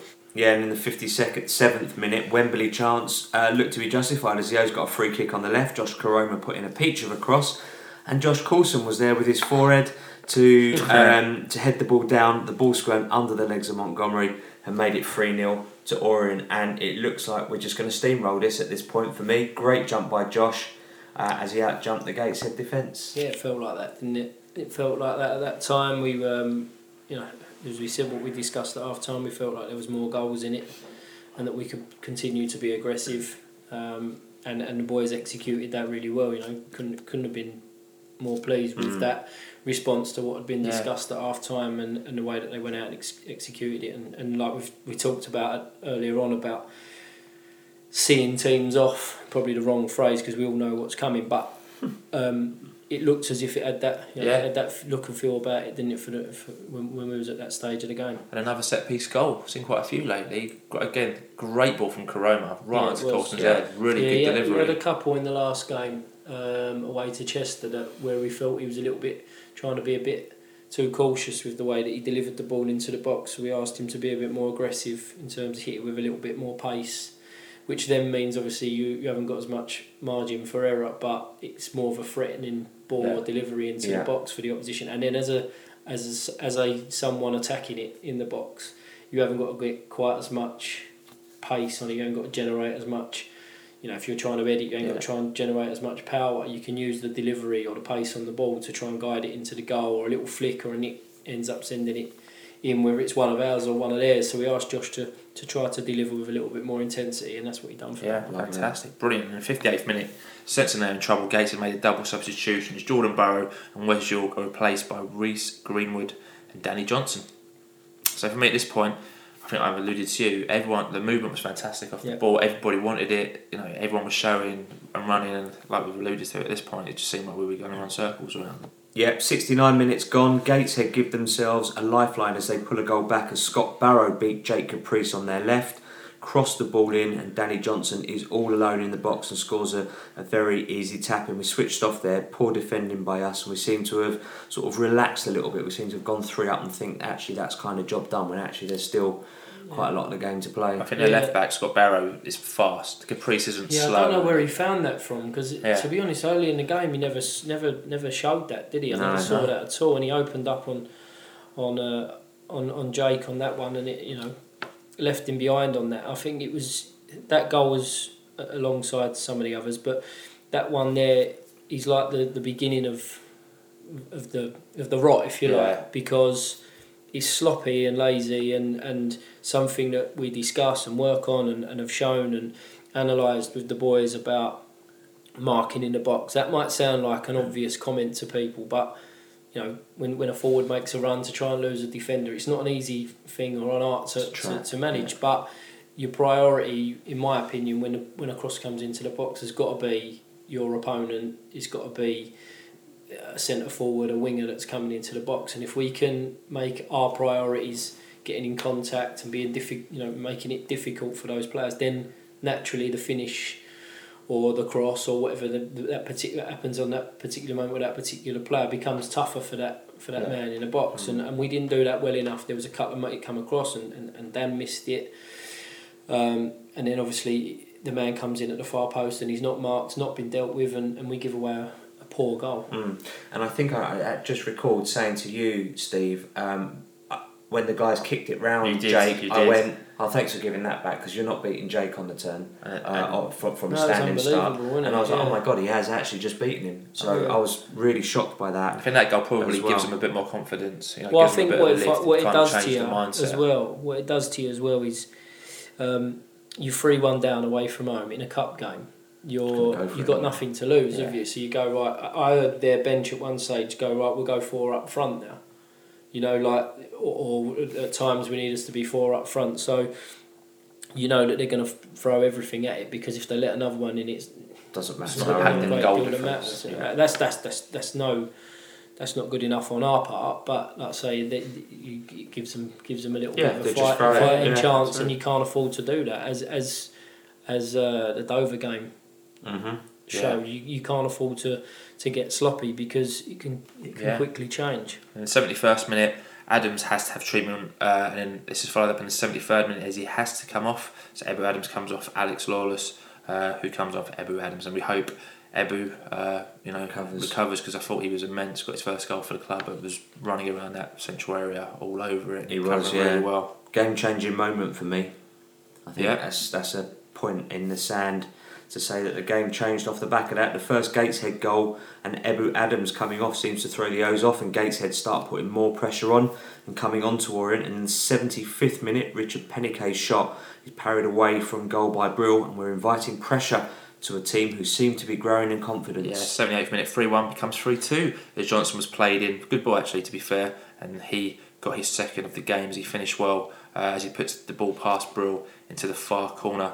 And suddenly, from being 3 0 down Gateshead, It's game straight on. back in it with 12 minutes left as it's 3 2. Josh Koroma, did you want to? No, I mean the only with that really is is like you say the, the, the first goal leads to Yeah. to to the possibility of the second one coming and and, and, and what we stopped doing was so it, you, you say about Abu he's, he's infectious and he's he, he plays at a, an intensity where he covers a lot of ground and puts pressure on the ball higher up the pitch which Mm. means that the, the back line can be higher up the pitch as Mm. well and then like I've said earlier we're defending further away from our goal and then what starts to happen you let the first one in you're under a little bit of pressure we haven't we're not putting as much pressure on the ball higher up the pitch. We're getting deeper and deeper, and and and then those chances start to come. And, and a pass that the guy plays, albeit it was a it was a fairly fairly good ball and a fairly good run. We're now defending on the edge of our box, and any there's no margin for error because the minute that they break into your box, there's an opportunity to to get a shot off a Yeah. goal, and that's what happens. And and now all of a sudden.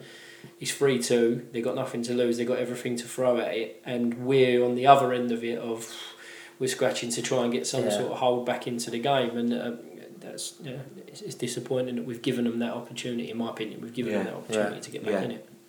82 minutes, Josh Koroma comes off and he's replaced by David Mooney as the O's go 5 2 1 2 formation. What was the thinking behind that change? Well, Ross? it's funny when we're discussing it. It's actually funny how you how you read it out because we were looking at it as a five, uh, sorry, a Five. three at the back Yeah. with with two in. like four across the middle Moons in front really just to try and get more pressure on the ball further up the pitch because we weren't doing it in the current formation that we were doing it in by by having Moons you could say behind the front two or in front of the midfield Yeah. it's extra personnel to be able to do that. And then obviously with Moons' quality on the ball once he was getting on it we would hope that he would be able to release uh, players that would be more of a threat going forward because you have to not only try and defend and hang on to the lead but you, you know you need to be aggressive to try and get us up the pitch again. So that was sort of sort of the, the, the, the plan behind that. Um, just to touch on it I don't think we, we touched it but when Ibu come off it was through injury you know and a number of people questioned me after the game about what'd you take him off for but Yeah. I think we could all see that he went down he went it. down. I thought it was pretty obvious. Blatant Yeah, on the obvious. floor and he I made the think, old. um, yeah, he did, and, and he signalled it just before it had happened. And on Friday, he'd, he'd had some, not pain, but he'd had issues in that area. So we were weren't conscious Yeah. of, again, like we said with George earlier in the season, we don't want to lose players for extended period of No. times. We've got, a, we've got, a, we've got a, we duty to, you know, to Yeah, look after their welfare as well as as well as making sure that we try to go and win a game. And that, you know, that that Ebou isn't the sole reason why we never went on to No. to win it. That can't be an excuse, but um, that was the reason behind the behind the tactical change, if you like. Did I see Joe Widdowson move from left back to centre back and Dan Happe go from left centre back to left back? No, so it was three at the back, like I say there. So Josh Coulson, And being- was pushed up. yeah, right, I know okay, it would make it, people in their own minds would probably think I'll put Josh Coulson on the right because he's right-footed. But what you have to bear in mind sometimes in a back three is those two that play the sides of the three, or the you know the right side centre half and the left side centre half, are the ones that are more likely to get tested in the space down the sides, and you end up defending like a fullback. Do you know? Do you know what I Yeah. mean? So, with the idea with that was that we felt that Dan's probably a bit more mobile on the left hand side. Joe would have been a bit more mobile on the left on the right hand side, albeit he's not that, that foot. And Josh Yeah. would be the one that could try to hold that middle and be a little bit more in a you know to be able to organise from from the centre of the pitch rather than being being in a wide area. Side, okay. was Fair enough, thank you very much. Yeah, it's like 85th minute. Mooney passed the ball in the area, and his shot was well saved by Montgomery. And at that point, if we make it 4 2, it's game Yeah, I think we could have made more of that. I think um, Moons will be the first to admit that the first pass was probably a little bit overcooked for, for Macca to have got in in a good goal scoring opportunity. And then I think once Macca's in the box, yes, we want to get a shot off at goal, but I think it was at a difficult angle for Macca to try to be the one to finish it off. And with a little bit of a calmer head and on another situation, I'm sure he would have would have made a clearer Yeah. decision. So it's a snapshot, and I think, to be honest, I think off the back of that, that potentially was where the goal came from. The third goal. Not blaming Macca for it whatsoever, Yeah. but the fact that the ball went into the stadium, Yeah. came back quickly, and their goalkeeper played out, and they broke down that side of the Yeah. pitch. 88th minute, Peniket has a free header and heads into the hands of Brill, who saved comfortably there. And 90 minutes, Brisbane Road is stunned as Gateshead score the third and equalising goal as the ball is played high into the box by Jordan Preston and Richard Peniket beats Dean Brill to the ball and heads into the net and everybody is left stunned. I have to say I was absolutely furious when that happened. Tell me about it. Um, Yeah, we got ourselves into pole position but we sat back, invited the pressure on and we didn't really deal with it that well so yeah, I think I had the live microphone on the floor next to me and I forgot myself for a minute there. Yeah, a bit of a stunned silence, Yeah. really. Um, wouldn't Except really- I think me. everyone- At 3 0, the guy behind us said, Oh, this is going to be a Dover. And I looked and just laughed at him and said, Nah, no way. Because at that point, didn't see it yeah, which, to so- be honest, which that experience means that it shouldn't have been. No. You know, That's the right. fact that we went through that, and, and, and people, you know, people I'm sure are aware, but w- w- we should be made aware that after that game, albeit everyone was on a massive high by the way that we went on to win it, it was made clear, you know, that that's not good enough. That you're three 0 up away from home on that occasion. Um, you, you we've got to be you've got to be seeing those games out. It led to an exciting finish, and everyone comes away from it, you know, over the moon. But you can't be giving away three goal leads, and certainly not at home and in the manner that we did that. So that's that's what makes it even harder to Yeah. take from our perspective is that the fact that we've been through that experience before. Yeah, so five minutes of stoppage time played. Full time whistle goes, and from being 3 0 up, he owes a peg back. So we will do it all again at Gateshead on Tuesday night. Yeah, absolutely. Um, Ross, what was within reason? What what Yeah, you can family tell us about what was said I think in the um, dressing room? I think what was like say what was said it'd be um, you know I can't, I can't really even really give you the polite version because um, there was a lot a lot that was discussed at the time that you know that we can only stay within those four walls. But um, some of it is related to the fact that we have shown a real uh, strength for character. We've shown a real resilience in terms of the performances and the defensive qualities that we've uh, brought to the brought to our, our game and brought to the squad over recent months. So to go through that experience again um, after giving a free free goal lead away, and then off the back of the fact that we've been so difficult to play against and so resilient and strong, uh, and then delivered a performance for the first 65 minutes or whatever it was on Saturday, you know, it's not acceptable on, on anyone's part. And that, that's all of us, you know, not for any means ever going to be one of them people that points the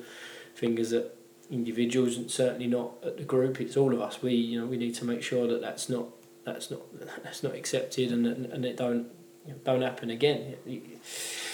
We're in a real positive position. None of us sitting there thinking of Wembley in, in the chairs that we were in, but we know and, and can get the feel of what, how the crowd are Yeah. feeling around the stadium at the time, and, and we should be professional enough to go and see that out. At, you know, certainly bare minimum of, of, of three 0 Yeah. So I won't give you too much detail as to what was said afterwards because uh, that has to stay where It's it a was. family but, show, yeah, Yeah, exactly, well, and yeah. and I'm sure it would have um, it would have been a very similar Yeah. type of atmosphere for people that were walking out of the ground. Yeah.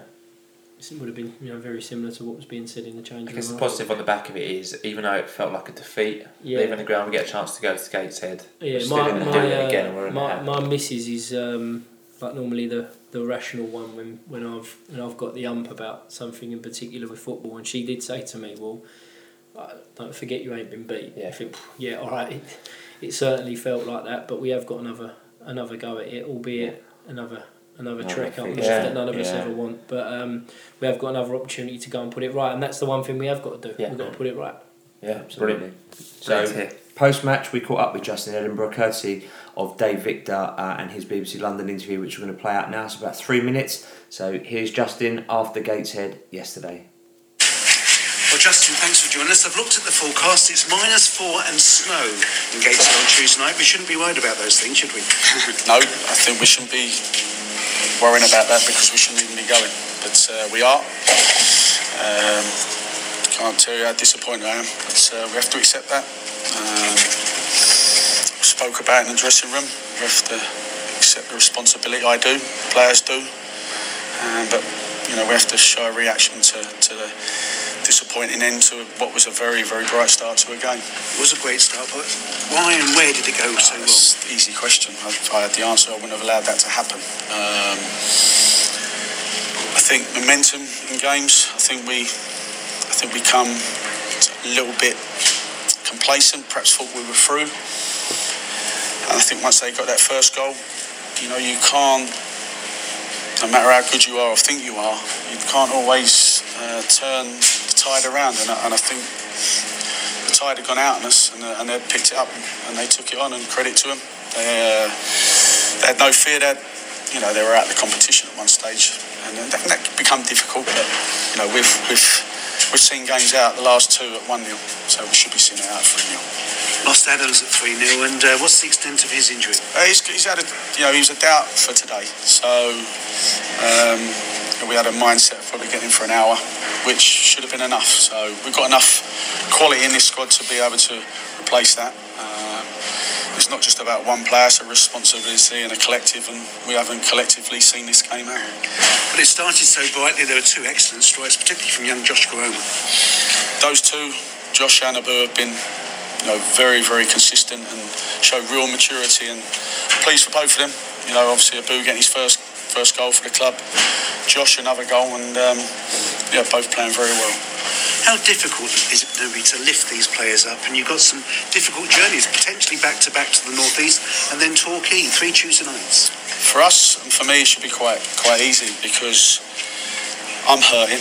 I know our supporters will be hurting, and I know the players are. And like I say, it's fortunate. It's a cup competition.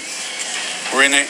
We get a replay, um, and so we need to show a response. And I've always said since I've been here that when we've had setbacks, we've responded very well, and I expect the same on Tuesday. Finally, for me, can I ask about the other absentees to injury, Big George Elokobi and Jobi McAnuff?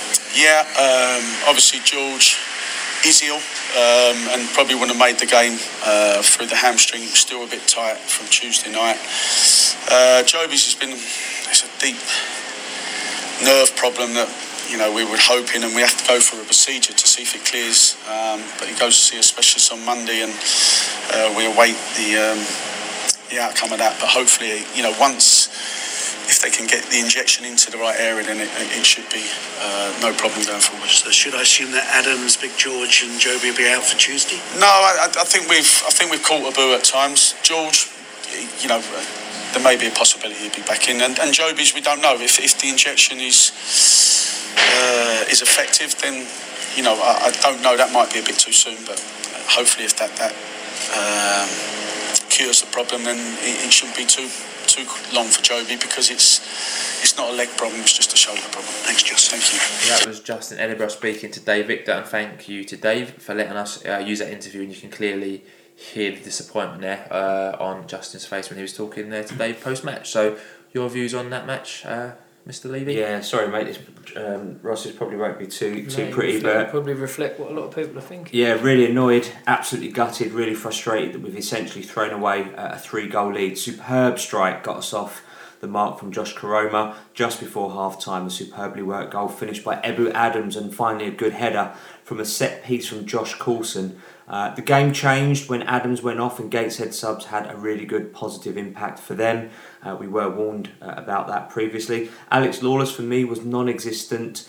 Uh, and Matt Harrold, for me, didn't really do enough. It's probably one of his um, sort of more weaker games, in my opinion. By taking Josh Koroma off and not replacing his position on the left, felt that Jake Caprice was exposed. I think Gateshead uh, fully exploited this. We sat back and invited pressure too much.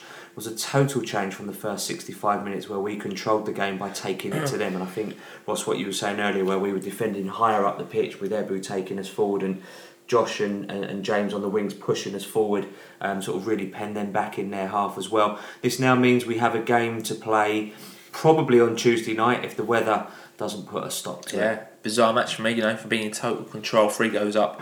We're lucky to escape with a replay. I think first half we controlled the game, like we've said, and Josh Koroma scores a beauty, and then, you know, by the hour mark we're free up due to Adams and Coulson, which was great. And, you know, we were bossing the midfield, everybody wanted the ball, movement, we're looking for the fourth, and then, you know, Adams gets injured, Gates had put a goal back, and then hmm. from there it was just a quick spiral as Gates said, you know, get two goals and equalise in the last minute. Thought Adams, Koroma, Brophy done well. Thought Bonne had an off day, you know, and you know, no, we had lots of negative tweets and lawless. And I thought I thought a few tweets about Howard were unfair actually. I thought Howard done okay. Uh, you know, even though we drew, we've already touched upon it, it does feel like a defeat in somewhat, but we're still in the draw for the semi finals and it wouldn't surprise me if we go to Gateshead and get a 1 0 win. And I called it earlier when we beat Bogdan by saying we're going to win this cup. but I'm sorry, early. sorry to say it with the assistant manager sitting next to me, but I still think we're going to win this bad boy. Okay, fair You're enough. Right. Yeah, uh, hopefully you are. So those were our views, your views. We had quite a lot coming in. Uh, so Paul up underscore Arbuthnot said it was the best of games. It was the worst of games. Chucking away three goal lead is uh, goal lead is unforgivable, and we looked lost after Ebou came off. Boats, he says, simply unacceptable to throw away 3 0 lead at home. Why can't we see our games and be more disciplined? Another long journey now, which is going to impact on remaining games, but we still have to believe um, we can get through. Ross is up to you whether you want to read the tweets from this one because No, I'm fine with that. Yeah. Got to take the rough with the smooth. At down underscore south. 1 0 no singing, 2 0 no singing, 3 0 we're on our way to Wembley, 3 3 we're on our way to Gateshead. Nice. At Samuel LOFC 97 said, embarrassing to throw another three goal lead away. Harrold is the worst target man I've ever seen. All three of their goals were poor defending. Adams coming off changed the game. Uh, he and he ran the game. Lawless didn't cover like Adams did. Like Pierce Racing says, I would laugh if I wasn't crying. The biggest crime is they got away with this once already this season. We didn't learn anything uh, from the match at Dover. yeah, I agree. Good point. Um, all right, at Rekka Blue App, is that right? Yeah. Best game of the season going forward. Thought we looked a threat almost every time we broke, and for the first 70 minutes was almost flawless. We always looked suspect at the back, uh, but to draw that was totally unacceptable. The players know that Adams is a quality signing. I Though. think it's a good point about you know the first seventy minutes attacking wise. Yeah. Every time we drove forward, we looked like we were going to score. Yeah, I, I totally agree, and I, you know, I- I'm not hundred percent in agreement with we always look suspect at the back because we've we, we said we looked like we'd addressed that recently. Don't get me wrong, we, we did look very suspect in the latter periods. So, um, like I say, it, it, it was unacceptable. No one should be throwing away a three 0 Mm. three 0 lead. O's fan Bating tweeted saying, We just stopped concentrating, stopped playing, started to do stupid flicks, close people down before they cross for Christ's sake. Bonne and Happe were poor today, gutted, and a trip to Gateshead is the last thing we needed. It's very so it's very interesting with that because it is right like stupid flicks, but it's about maintaining a standard. Like that was a big thing that we you know we've been we've discussed about trying to make sure that we are professional continuously in the way that we do things, whether it's three 0 up or whether it's one 0 up Yeah. or it's nil nil. It's about doing the right things all the time. Or you know, don't get me players make mistakes, but you know, imposing yourself and doing the right things as much as possible and being mm. professional in everything that you do. And whether or not there was stupid flicks, I get what he's saying. We, we, we lowered and, and reduced our standards and, and, and didn't continue to perform in the manner that we had done in the first 65, 70 minutes, which isn't good enough. At Taser Junior says, not sure what's worse, letting three goals slip or trying to get a burger in the south stand.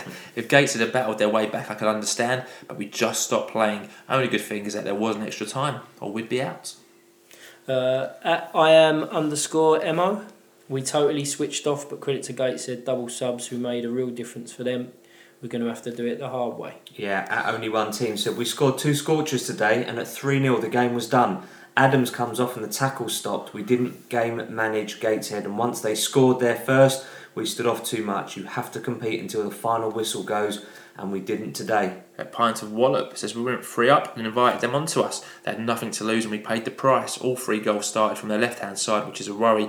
To lose a 3 0 lead once is bad, but to do it twice in a month is unforgivable for the few hardy souls from Gateshead. Full respect. Uh, at Ed Jones, 1976. Don't understand how this side can see out tough 1 0 away games, but look terrified at 3 0 up at home. Weirdly, the best and worst I've seen us play under Justin.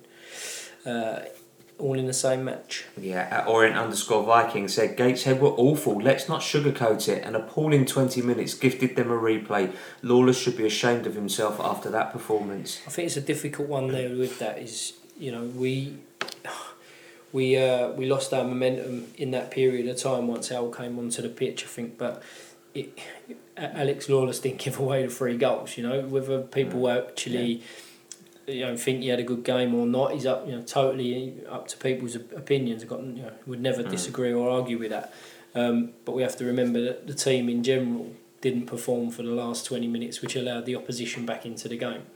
Um, Al was on the pitch in that period of time, of course he was, but it's a it's a collective. It's the reason why we give them an opportunity to have an, you know, and we've got to go and have another go Yeah. at it. So, you know, I totally respect people's opinions on, on, on individuals, and they're totally entitled to that. But at the same time, it's not down to one player as No. to why we threw away a three goal lead. It just shows you the level you have to be at consistently for hmm. 90 minutes throughout just to make sure, you know, you Yeah. get the result. At Stassi Stassi says not replacing Koroma like for like gave their left back the freedom to get forward time and time again.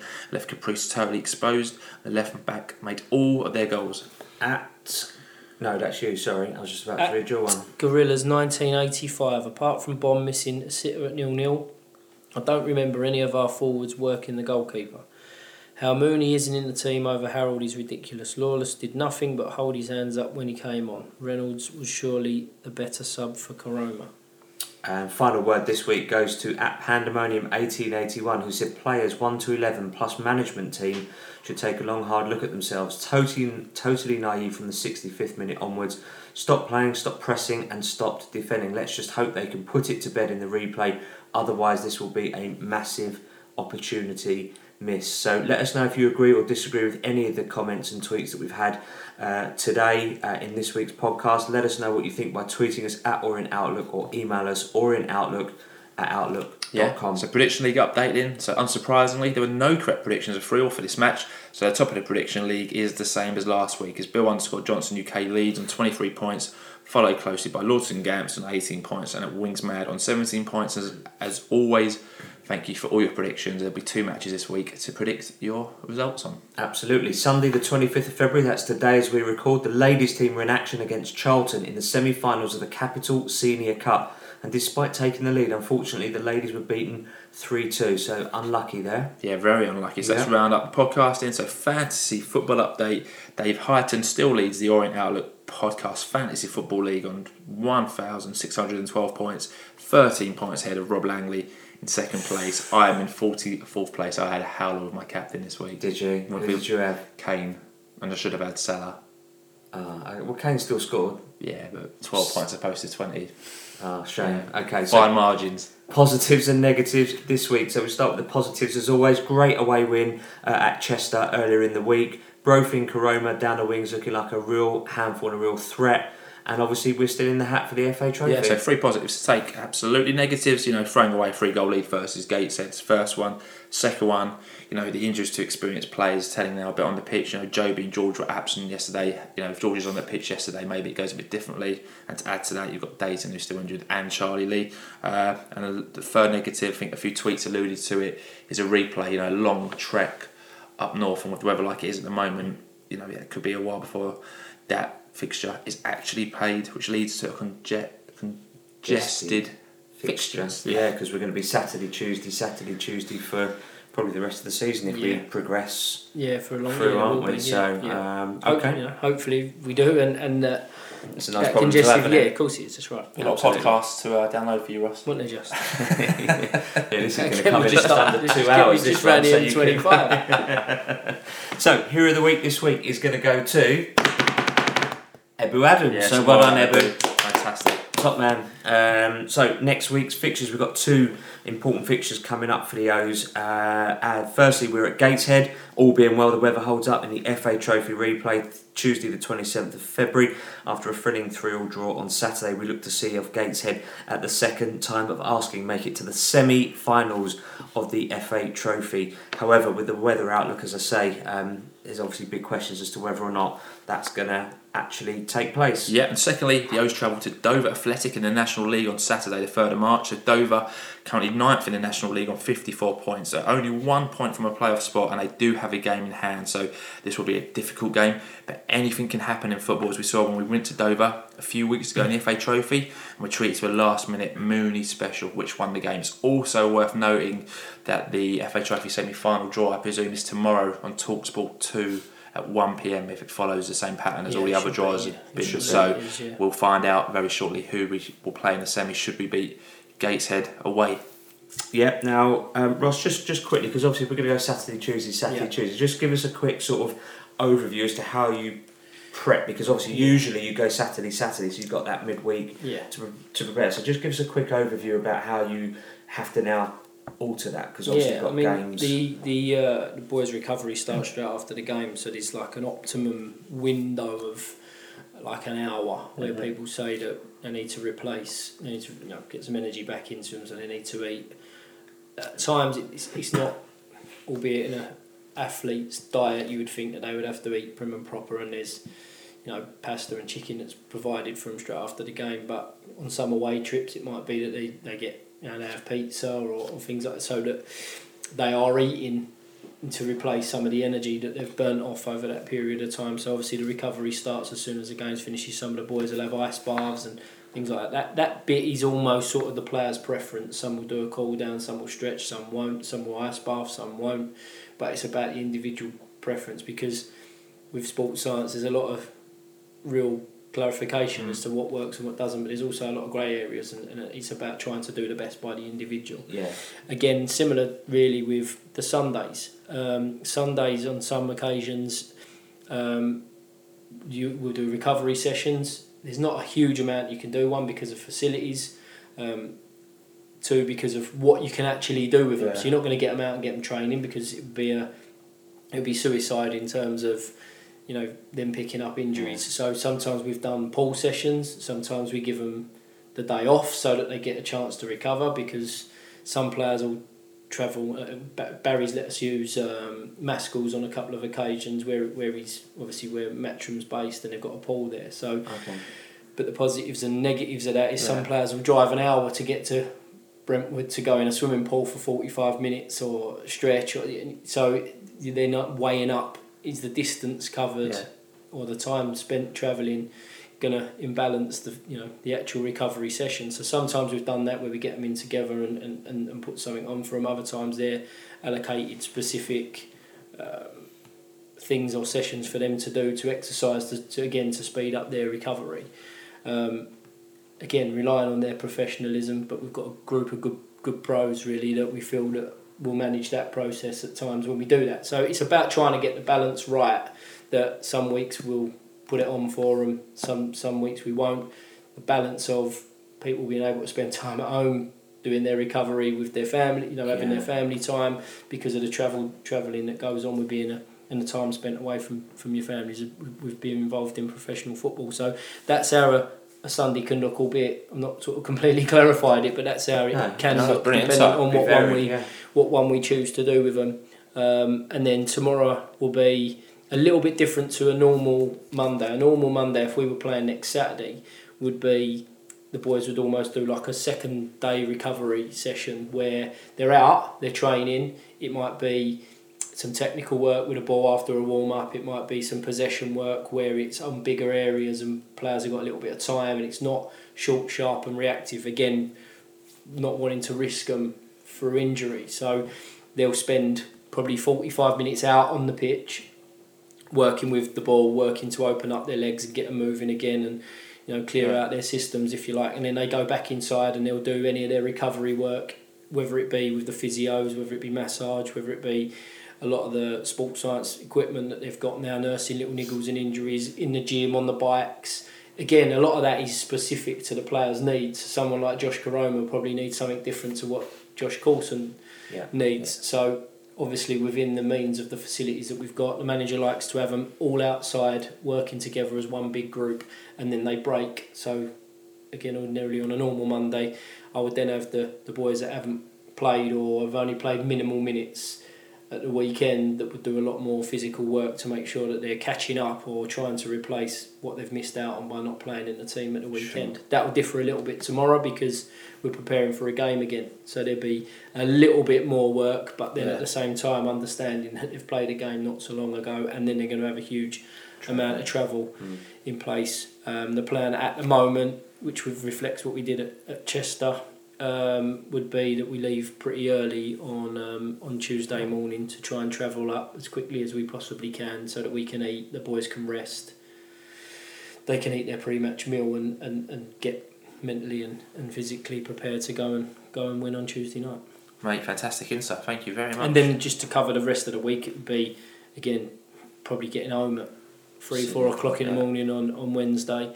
So they're left to their they'll be left to their own devices to, to sleep off and recover the ga- from the game and the journey. And then Thursday will be a little bit more upbeat as we start to sort of make our plans and preparation for, Saturday. for Saturday's game. Cool. Thank you. That's really Yeah, helpful. that's Really brilliant. insightful. So, if you're going to any of the games, have a safe journey, and why not tweet us and tell us uh, about your journey? So that is it for this week. Thank you very much indeed for joining us in this what is now a bumper episode. It but is. I think you'll all agree it's been absolutely worth it for the fantastic insight that Ross uh, has given us. Yeah, it's been a busy week at the Orient. It's off the pitch. We saw Dean Brill and Jobi McAnuff sign new contracts. The club announced a new catering partner, meaning new food is to be sold in the stadium with immediate effect, and also announced a deal with a new short sponsor, bringing in more income and publicity for our club. And on the pitch, went over Chester midweek, saw us claim a clean sheet and another three points as we climbed further away from the bottom of the National League in another strong performance under Justin, which was followed by a cracker of a tiny FA trophy away to Gateshead, which finished 3 all after the O's had gone 3 0 up in the first Leyton Orient game to be live streamed internationally ever. Ross, any final words? Any message to the fans? I think um, first of all, you know, everybody's disappointed off the back of the way the game turned out at the weekend, and everybody understands the frustrations that everybody's had. Yeah. But I suppose on behalf of, of myself, the manager, and, and the players, obviously. you know, We we're all disappointed. and We apologise for, for letting that, that happen. And what you what you all do need to know, and you can all be rest assured, is that well today from the moment moment that I wake up and start to analyse the game, back into to tomorrow morning, everything will be done to really refocus and get us back on track to try and grab hold of that first 65 minutes that we put out at, the weekend to try and get a consistency in terms of the way that we've approached the recent away games and get us in, albeit we are in the hat and that's a positive, but to get us not just in the hat but ready for those two semi-final legs that we're going to have um, Yes. against Yeah. whoever we're drawing against tomorrow. Like so. Yes. let's try and hang on to that positivity and that feeling that we can go out and there's still a, a trip to Wembley in the FA Trophy available to us at the end of the season. And if we can if we can do that and carry some momentum on, you never know whether there might be two. Yeah, absolutely. Love it. Hey, there we go. Without getting too carried. Well, thank you very much indeed for giving up your whole Sunday evening to be with us, coming uh, to join us. Really appreciate that. Good luck for Tuesday if it goes ahead, Thank you. uh, and obviously for the rest of the season. We're going to be back with episode one three five next week. Uh, it'll be a bumper one again because there'll probably be two, or there might be one, but it could be two games to cover. And we'll be having uh, including all the information and views that you could ever need. Yep, so if you're listening on iTunes, please subscribe, give the podcast a review.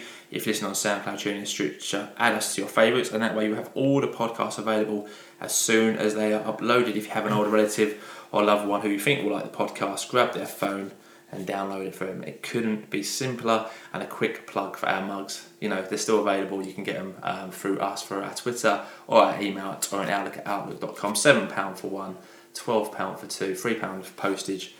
It couldn't be easier. Uh, it really couldn't. Um, or you can pick them up at a home game. So we're going to play you out this week uh, with a song uh, that we haven't played uh, for a little while. Oh, he's got his Oh, own. look Look at at got me own one. My kids would be absolutely over the moon There you with that in go. the morning. There'd be about seven cups of tea drunk out there. They're good for the dishwasher as well. I've tried it a few times. So we're going to play you out this week uh, with a song that we think is pretty pertinent. Um, we asked it in the hat, so don't stop believing. Have a great week. Up the O's and thanks for listening. Yeah, up the O's.